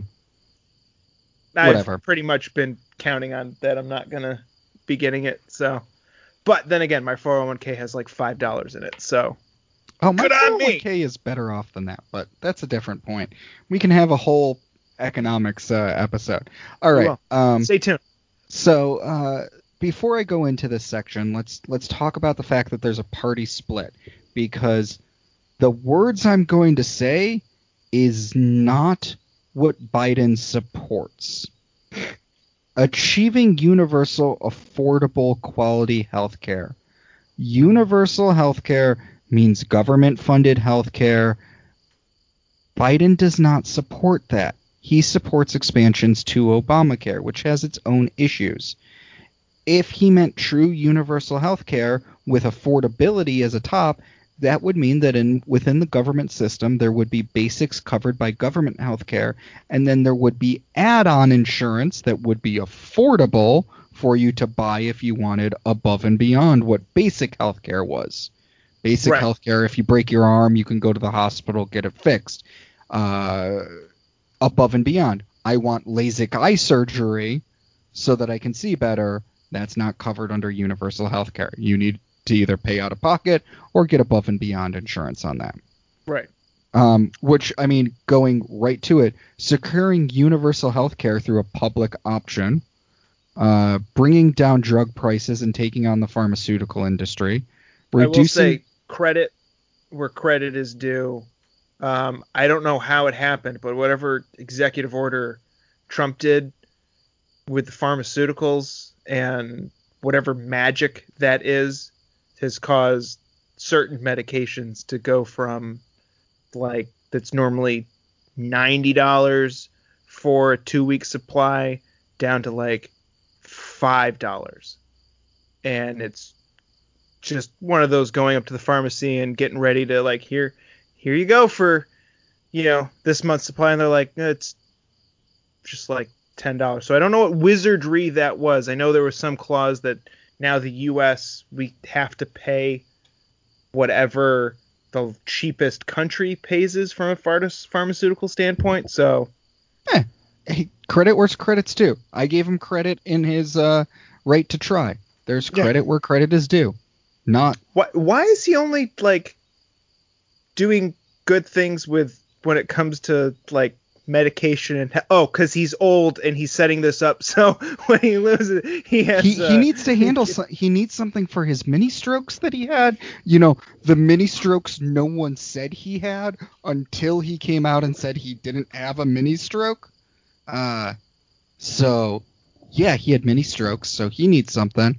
I mean look uh, we got we got two this is this is the election of the geriatrics with brain damage and questionable moral character Both of them. Re- both of them. Yes, yeah, that's what I'm saying. Like, you ready, America? Which which old rich white asshole do you want? Uh oh man. Uh reduce Jake. healthcare This is fun. cost and improve uh health and substance use treatments. Uh or sorry, and improve healthcare quality, eliminate racial, gender, and geographic health care in, inequalities, and there's a bunch of subsections under both of those. Strengthen and support the healthcare workforce, invest in healthcare science and research. Yeah, that's all great stuff. What you actually plan to do if it's just expanding Obamacare, it's not going to be enough. Like No. And It's not. let's be honest, what Obamacare was was it was just pay for it or we're gonna fine you, which is basically paying for it. So I mean, thanks. I, heard love being forced to pay stuff.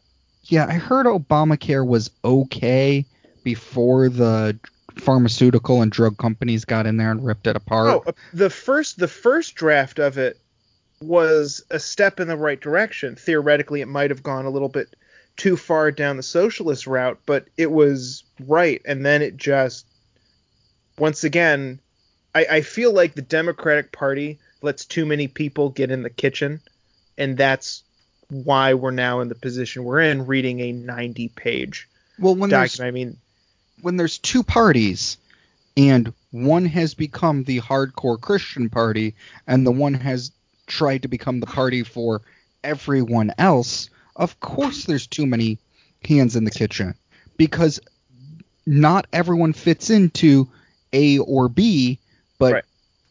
A, let's say A is the Democrats, is trying to fit in everyone who isn't B. right. So that doesn't work. and here's my fear with 2020 because Democrats are trying to be all things to all people. As we get closer to November, if they start pissing off certain people, I mean, I fully believe that in 2016, th- that's one of the main reasons that Hillary lost. I mean, we all know the Bernie supporters got so pissed off they either voted for Trump or stayed home out of spite. Yeah. I mean, that's what happens when you try to be all things to all people. Yeah, that's true. Uh, protect communities and build trust by reforming our criminal justice system. Awesome. Uh, Yeah. You got the guy who passed the crime bill and uh, so a DA from LA County uh, reforming criminal justice system. So uh, Wait, you mean the person that wrote the crime bill that led to mass incarceration and then the person who used it the most out of any other DA? You- but they're going to do you- be the most progressive Democrats since FDR. Yeah, Bullshit. not on this And- topic. uh, just to that topic, this is a big bullet point that has no subsections and is four pages long. Um, Once again, that is longer than most total party platforms of the eh, past. It's about a third of most other total party platforms. Uh, healing the American soul, protecting civil rights, achieving racial justice and equality, protecting women's rights, LBG, LGBTQ plus rights, disability rights, uh, honored indignant. Oh man, I am Indigenous. butchering indigenous tribal nations, ending violence against women, ending the epidemic of gun violence, supporting faith and service, supporting freedom of press, supporting the arts and culture. Great things.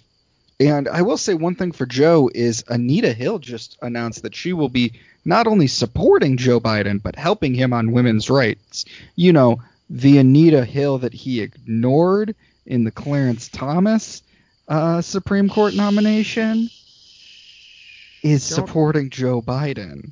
So yeah, that's interesting. I mean, yeah, that's all great stuff, and I feel like a lot of this has maybe not been. Some of it's definitely been torn down in the past ten years. Some of it just hasn't been improved at all either. So I do got to point out though, like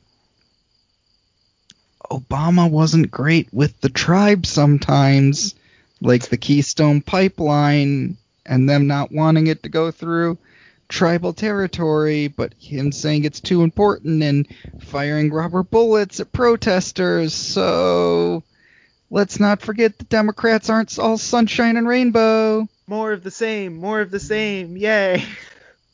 Hey, they might be better than Trump, but they're not sunshines and rainbows. The battle's not over yet, even if Yeah. Biden wins. Yeah. uh, combating the climate crisis and pursuing environmental justice. Again, that doesn't have any subsections, but I know he wants to re-enter the Paris Climate Accord. Um, so Oh, great. Oh, in this section, six pages. So yeah. Uh, again, with we no have sub not bullets. We have not read this. So. No, we're we're literally doing this at as as we go through this. uh, restoring and strengthening our democracy, uh, protecting and enforcing voting rights, awesome. Reforming the broken campaign finance system, if he's willing to do it, awesome. Build effective treatment of the federal and transparent federal government. Don't see that happening, but again, awesome. Make Washington D.C. the 51st state. Yeah, we No. we have stated that before as a possibility. Uh, guarantee self determination for Puerto Rico. Okay. Supporting U.S. territories and strengthen the U.S. Postal Service. Oh, and here we go with the fucking post office. so, Yeah, Uh, the like that was another point of their convention. They kept bringing up the post office, and the post office is under attack. And once again, we're pretending like for the last ten years we haven't been collectively as a society shitting on the post office for being fucking awful all the time. But but it's now funny. They have the highest approval rating of any government organization.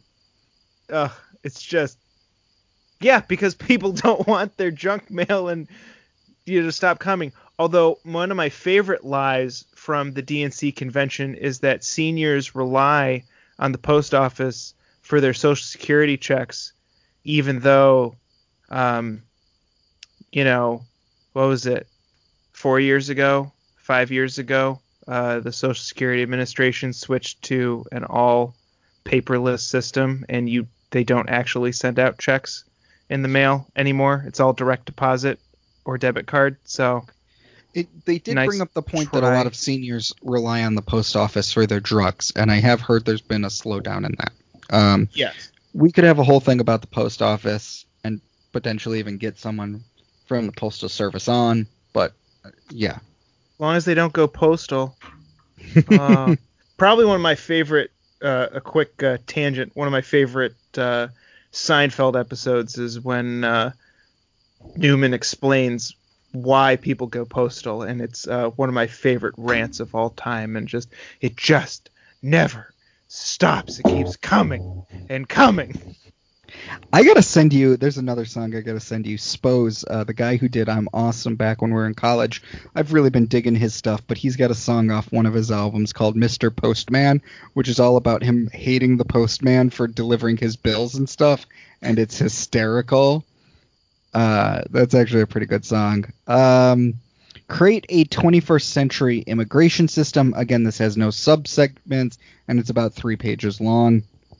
Be interesting to know what that means. maybe we should read this, but like I don't have time to read I- this 94 page document. No, we'll we'll we'll keep going. We're just gonna say it's. Yeah, I don't know. It it oh. probably Oh. has platitudes in there that doesn't actually say anything real. Here's a great one if they could deliver on it. Providing a world class education in every zip code, guaranteeing universal early childhood education. I'm actually all up for this. Pretty much, he wants to make pre K. Well, this is Kamala's thing more than his. Uh, he she wants to make pre K part of the school system. So you would send your kids to school from pre K through 12th grade. Um, I mean, I would be all in favor of that if the U.S. changed its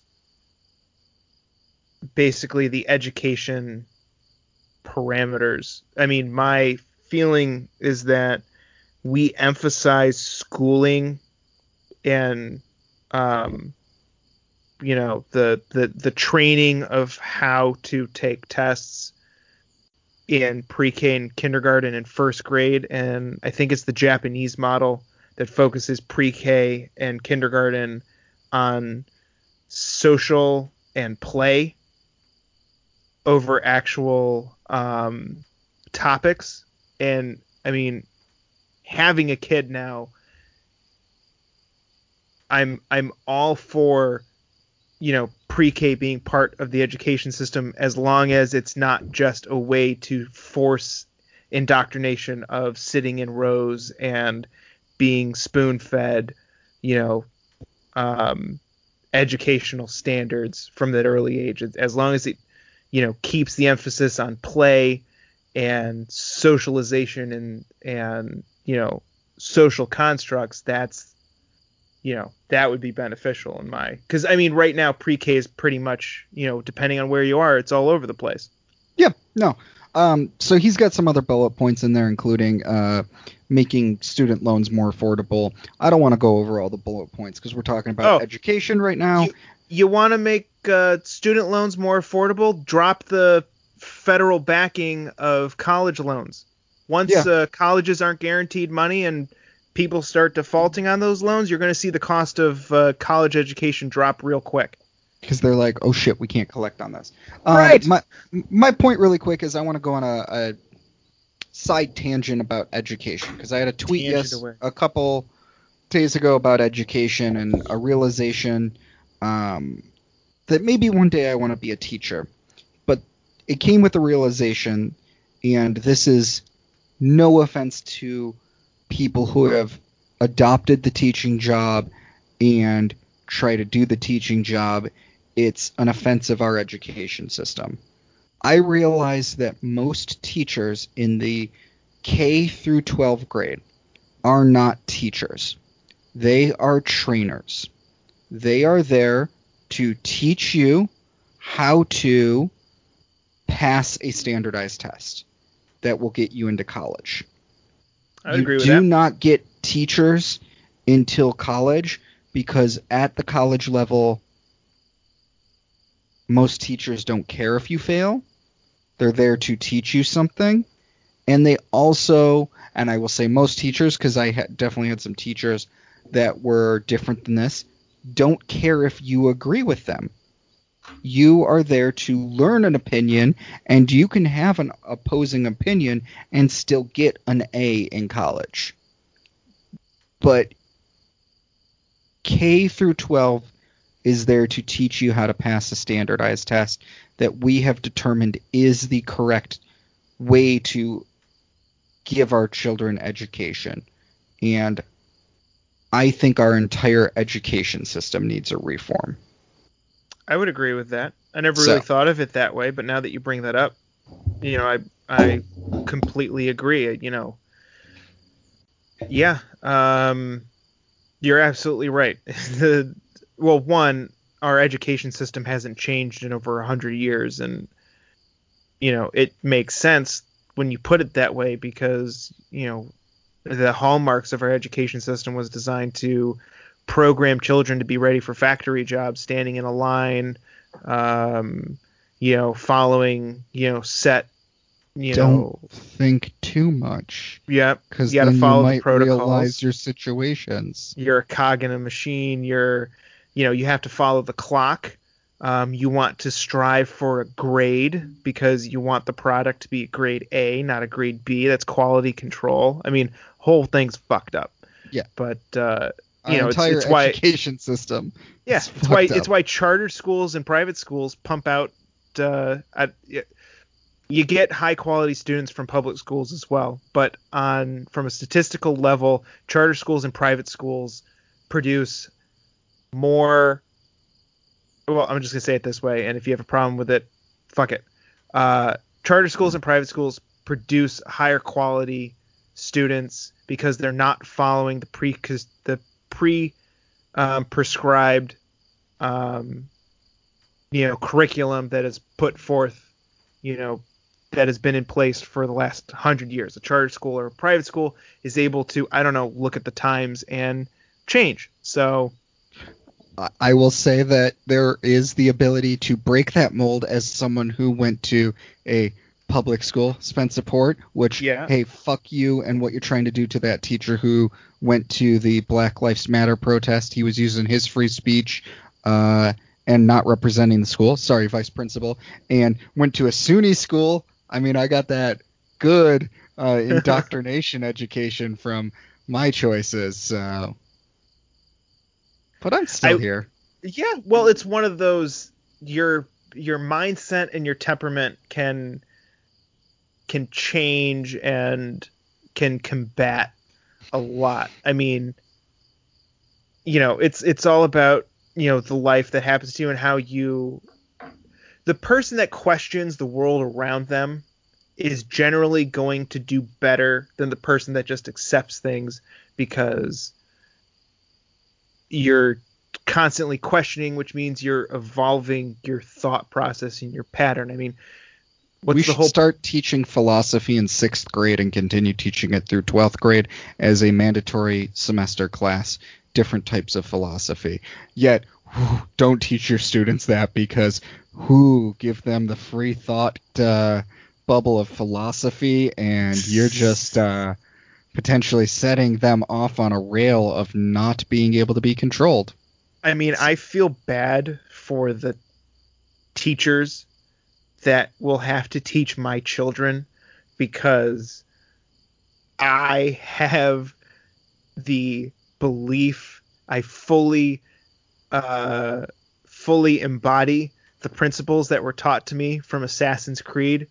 Nothing is true. Everything is permitted. Um, and may I'm the father of understanding guide us like I just I just see my kids and like teachers are gonna say things and they're my like my kids are gonna be like, yeah, but why? And the teacher's gonna have a meltdown and I'm gonna get called in the principal. They're like, you know, they were talking back to the teacher. Oh, what what happened? Well, you know, they just kept questioning that. Oh, okay, so you're telling me this because you're reprimanding the teacher? High five, bud. Like yeah, it's uh philosophy would be hilarious in like a 7-year-old. I mean, parents, I, mean, I think most parents nowadays wouldn't be able to handle it. I can't handle my four year old and her freaking philosophical thinking. Like, I had a question today Is Santa real?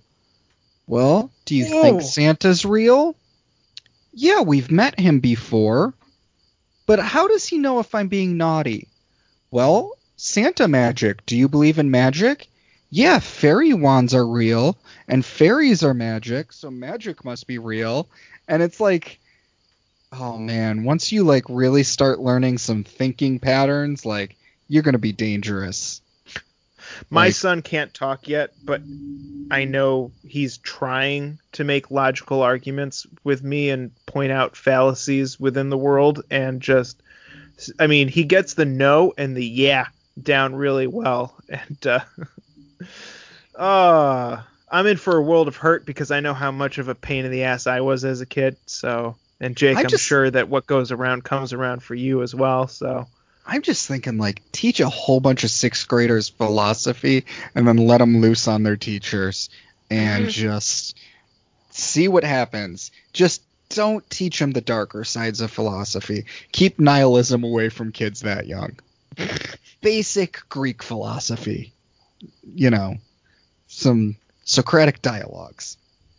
So, oh man, yeah. Um, and then okay, so let's let's round up the end of this and our convention talk.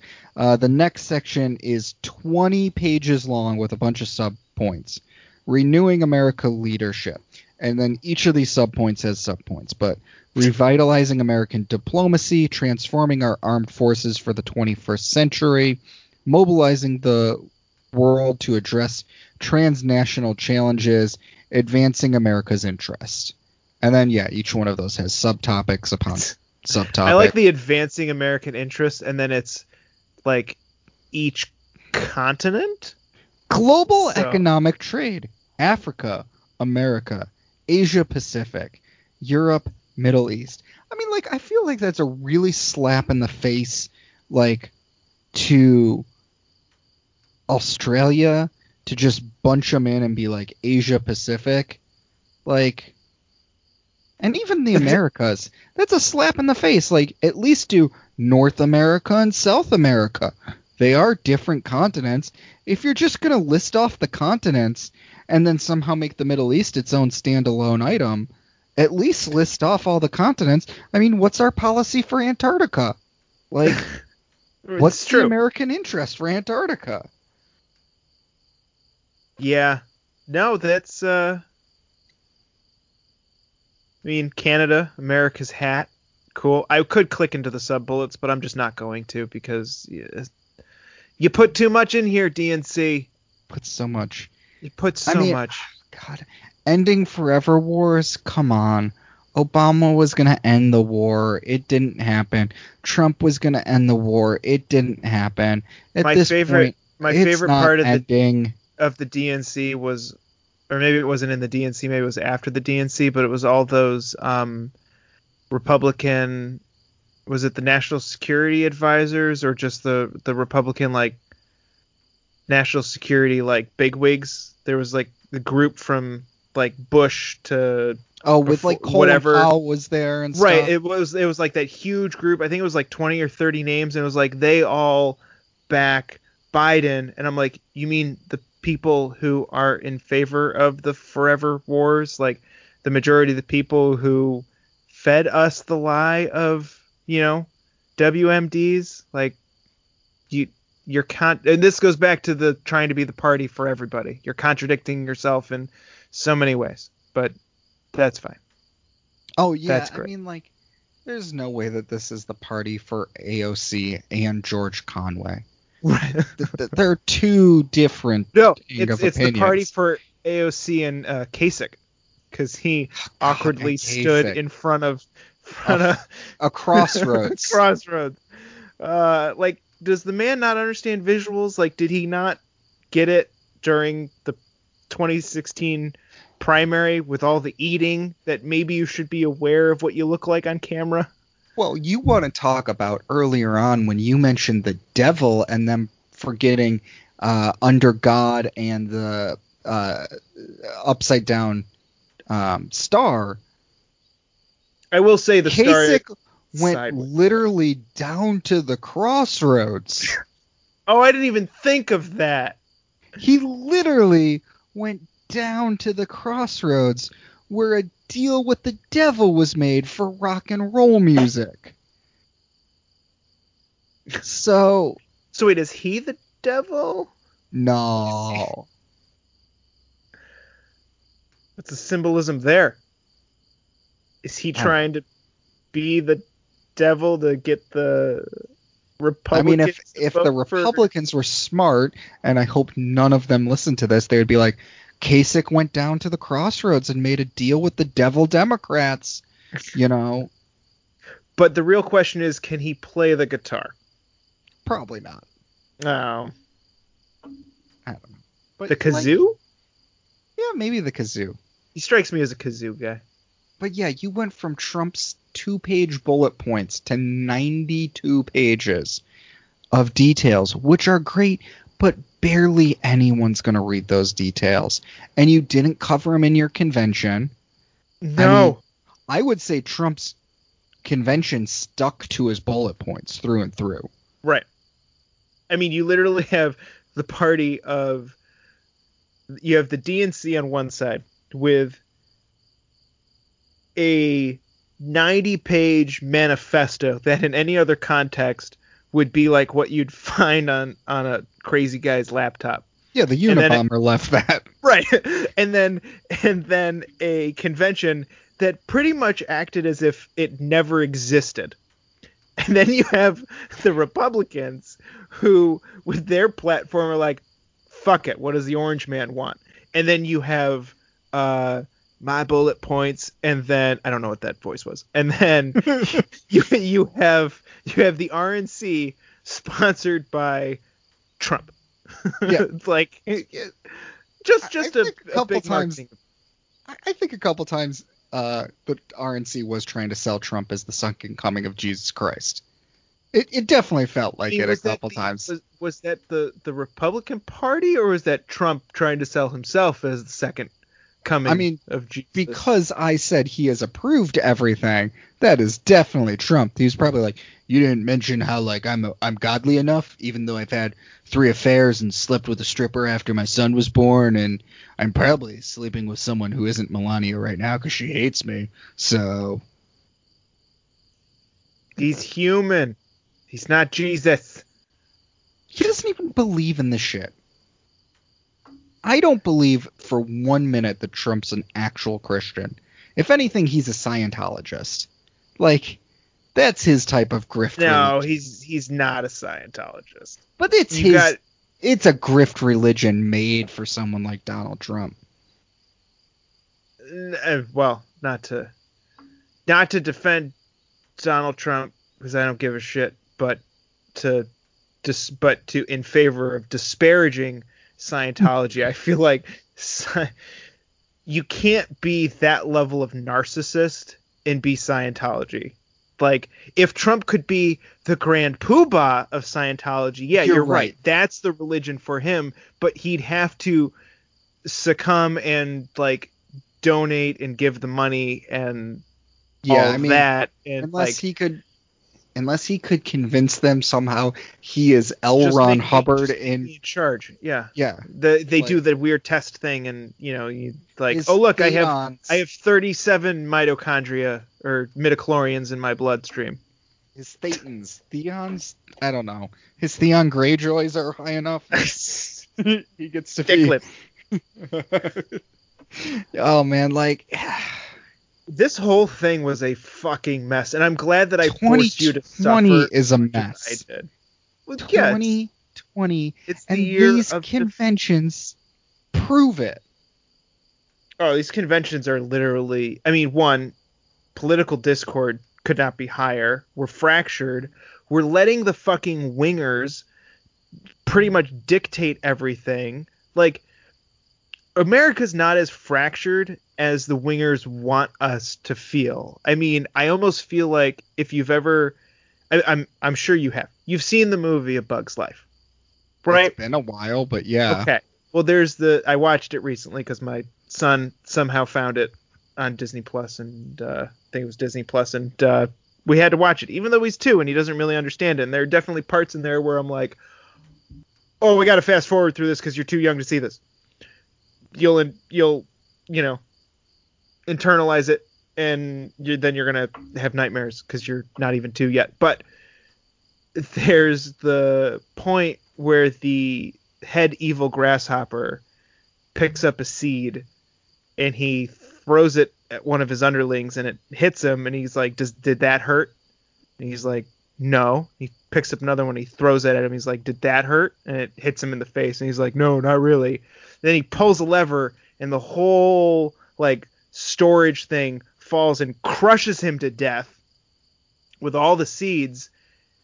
And he walks over and he the bad guy picks up another seed and he explains to all of his underlings and he's like he, he says you know they outnumber us you know a 100 to 1 and if they ever realize that they would destroy us which is why we need to keep them thinking that they're weak and that they're individuals and that way they'll never rise up.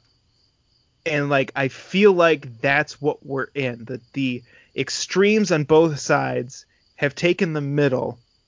And the middle for the most part has always been complacent in the two party system. And has always been like you know i'm going to lean one way or the other. If the middle just fucking all of us moderates and us reasonable fucking people rose up and told the left and the right to fuck off we could have a decent country again. You know? You know maybe you know maybe we could get real change. Maybe we could get real policy instead of letting the pendulum swing back and forth instead of letting you know the the trumps and the bidens of the world you know rule over us. It's just you know how about it's time for the middle to have their day? But that'll never happen because you know people in the middle are reasonable so we don't go on TV and scream we just sort of sit here and we're like well that that doesn't make sense but okay Uh, yeah. I kind of hope that Biden wins in the debate field and that there is a fact checker live for the entire debate because not only will it be funny to see almost every Trump talking point put into some sort of scale of not factual, maybe not fully pants on fire if it's like using the political fact scale, but it'll be funny when Biden starts having some talking points that he's like, oh yeah, that's not actually like 100% factual. like if you look at that talking point. Um, but man, It'd be- 2020 is a mess. Giant I mean, I- I feel 2020. like- I feel like, Like- with the debates, it's it's almost the whole like Biden versus Trump. I almost feel like it's getting hyped up to the point that as long as Biden doesn't shit himself on stage, it's gonna be a win for him. I mean, like- I still think you put, you know, Trump's a, a and Vince McMahon are close friends. You put Donald Trump and Mike Pence in a cage ring with Joe Biden and Kamala Harris, and whoever walks out the tag team champions at the end gets to be president. Even make it a hair versus hair match so Trump might get his head shaved. Like, let's let's sink that low. We're at that point now. I'd be fine with that. Idiocracy. Yeah. Yeah. I mean, Brawndo, it's what plants need. I almost I almost feel like that's pretty much. I mean the the tag team cage match. It, it's almost. I think that's the perfect uh, metaphor for uh, this year. It's the level of absurdity is there. You know, we just. I I I think instead of the the fact checker scale, which for both of them is just going to be back and forth, like you know, you know, Yeah. you got all the shit that Trump has said, and then you got uh, Biden, who, you know, uh, oh yeah, I was in the top five percent of my class. You weren't even the top fifty percent, but that's okay. We, you know, that was thirty years ago. We forgot about that lie. But just, I think would be better is if during the debate there were color commentators instead of uh, fact checkers and just you know like the guys the guys from the WWE just like oh that was a good zinger and oh I don't think he, how is he gonna recover from this one Jim God, Jerry the King Lawler and you know what? I was just actually thinking of the color commentary, and uh, it made me think. You know, if it was a WWE match, that the color commentary would be Anderson Cooper and Brian Kilmeade on color commentary. but now, like, I'm thinking instead, like, have color commentary with actually double WWE people, and yeah. I, I think I have the color commentary crew. Dwayne the Rock Johnson and Jesse the Body Ventura on color commentary for the yes. Yes. Yes 100% I'm on board like like a mystery I don't I don't know theater. if I don't know if The Rock listens to our podcast. If you do, uh, mad respect. Although back when I was a kid, I was a Stone Cold Steve Austin kid. Uh, represent. So, uh, but if you listen to this, uh, 100 percent, um, please please can you make this happen? Because I love you now. You're fantastic. WCW baby Wolfpac. I was not a WWF kid. I was a WCW kid. And Ah. AEW is way better than WWE right now. So, um, I I know Jesse the Body does not listen to this one, but Jesse, uh, we're, we're gonna get together in just a couple weeks here, and we'll do a conspiracy episode just for you, and we will pitch you, Jesse the Body Ventura, do color commentary for the presidential debates on that conspiracy podcast. Done. Done. Uh, we got to find a way to make that happen. Well, Well- I feel like we've covered the the the flaming pile of uh, shit that was the two uh, conventions, and then the uh, the probably the clearest metaphor for what our country is currently in a political spectrum, which is the platforms for the party. We touched on our, our local events just to get those out of the way. Yeah, I'm exhausted after this. This was fun. This was fun. This, This was is- fun, but watching those conventions were rough. I'm gonna go back to reading Bob Proehl's uh, Thousand Worlds, or I think that's the title. I just started it. So, I mean, I'm gonna go to bed tonight, but that'll be. Oh, and playing Tony Hawk's Pro Skater on PS4. So, I'll be doing work and then going to bed. But this has been fun, Jake. Love It's meeting you at the tavern. Till the next time. And I'll I'll make it hard for you to find a drink again next time. Yes. Thank you. Can't by wait. picking a common beer that you cannot find. I mean, that's it's just what happens. It's it's my life. Yeah.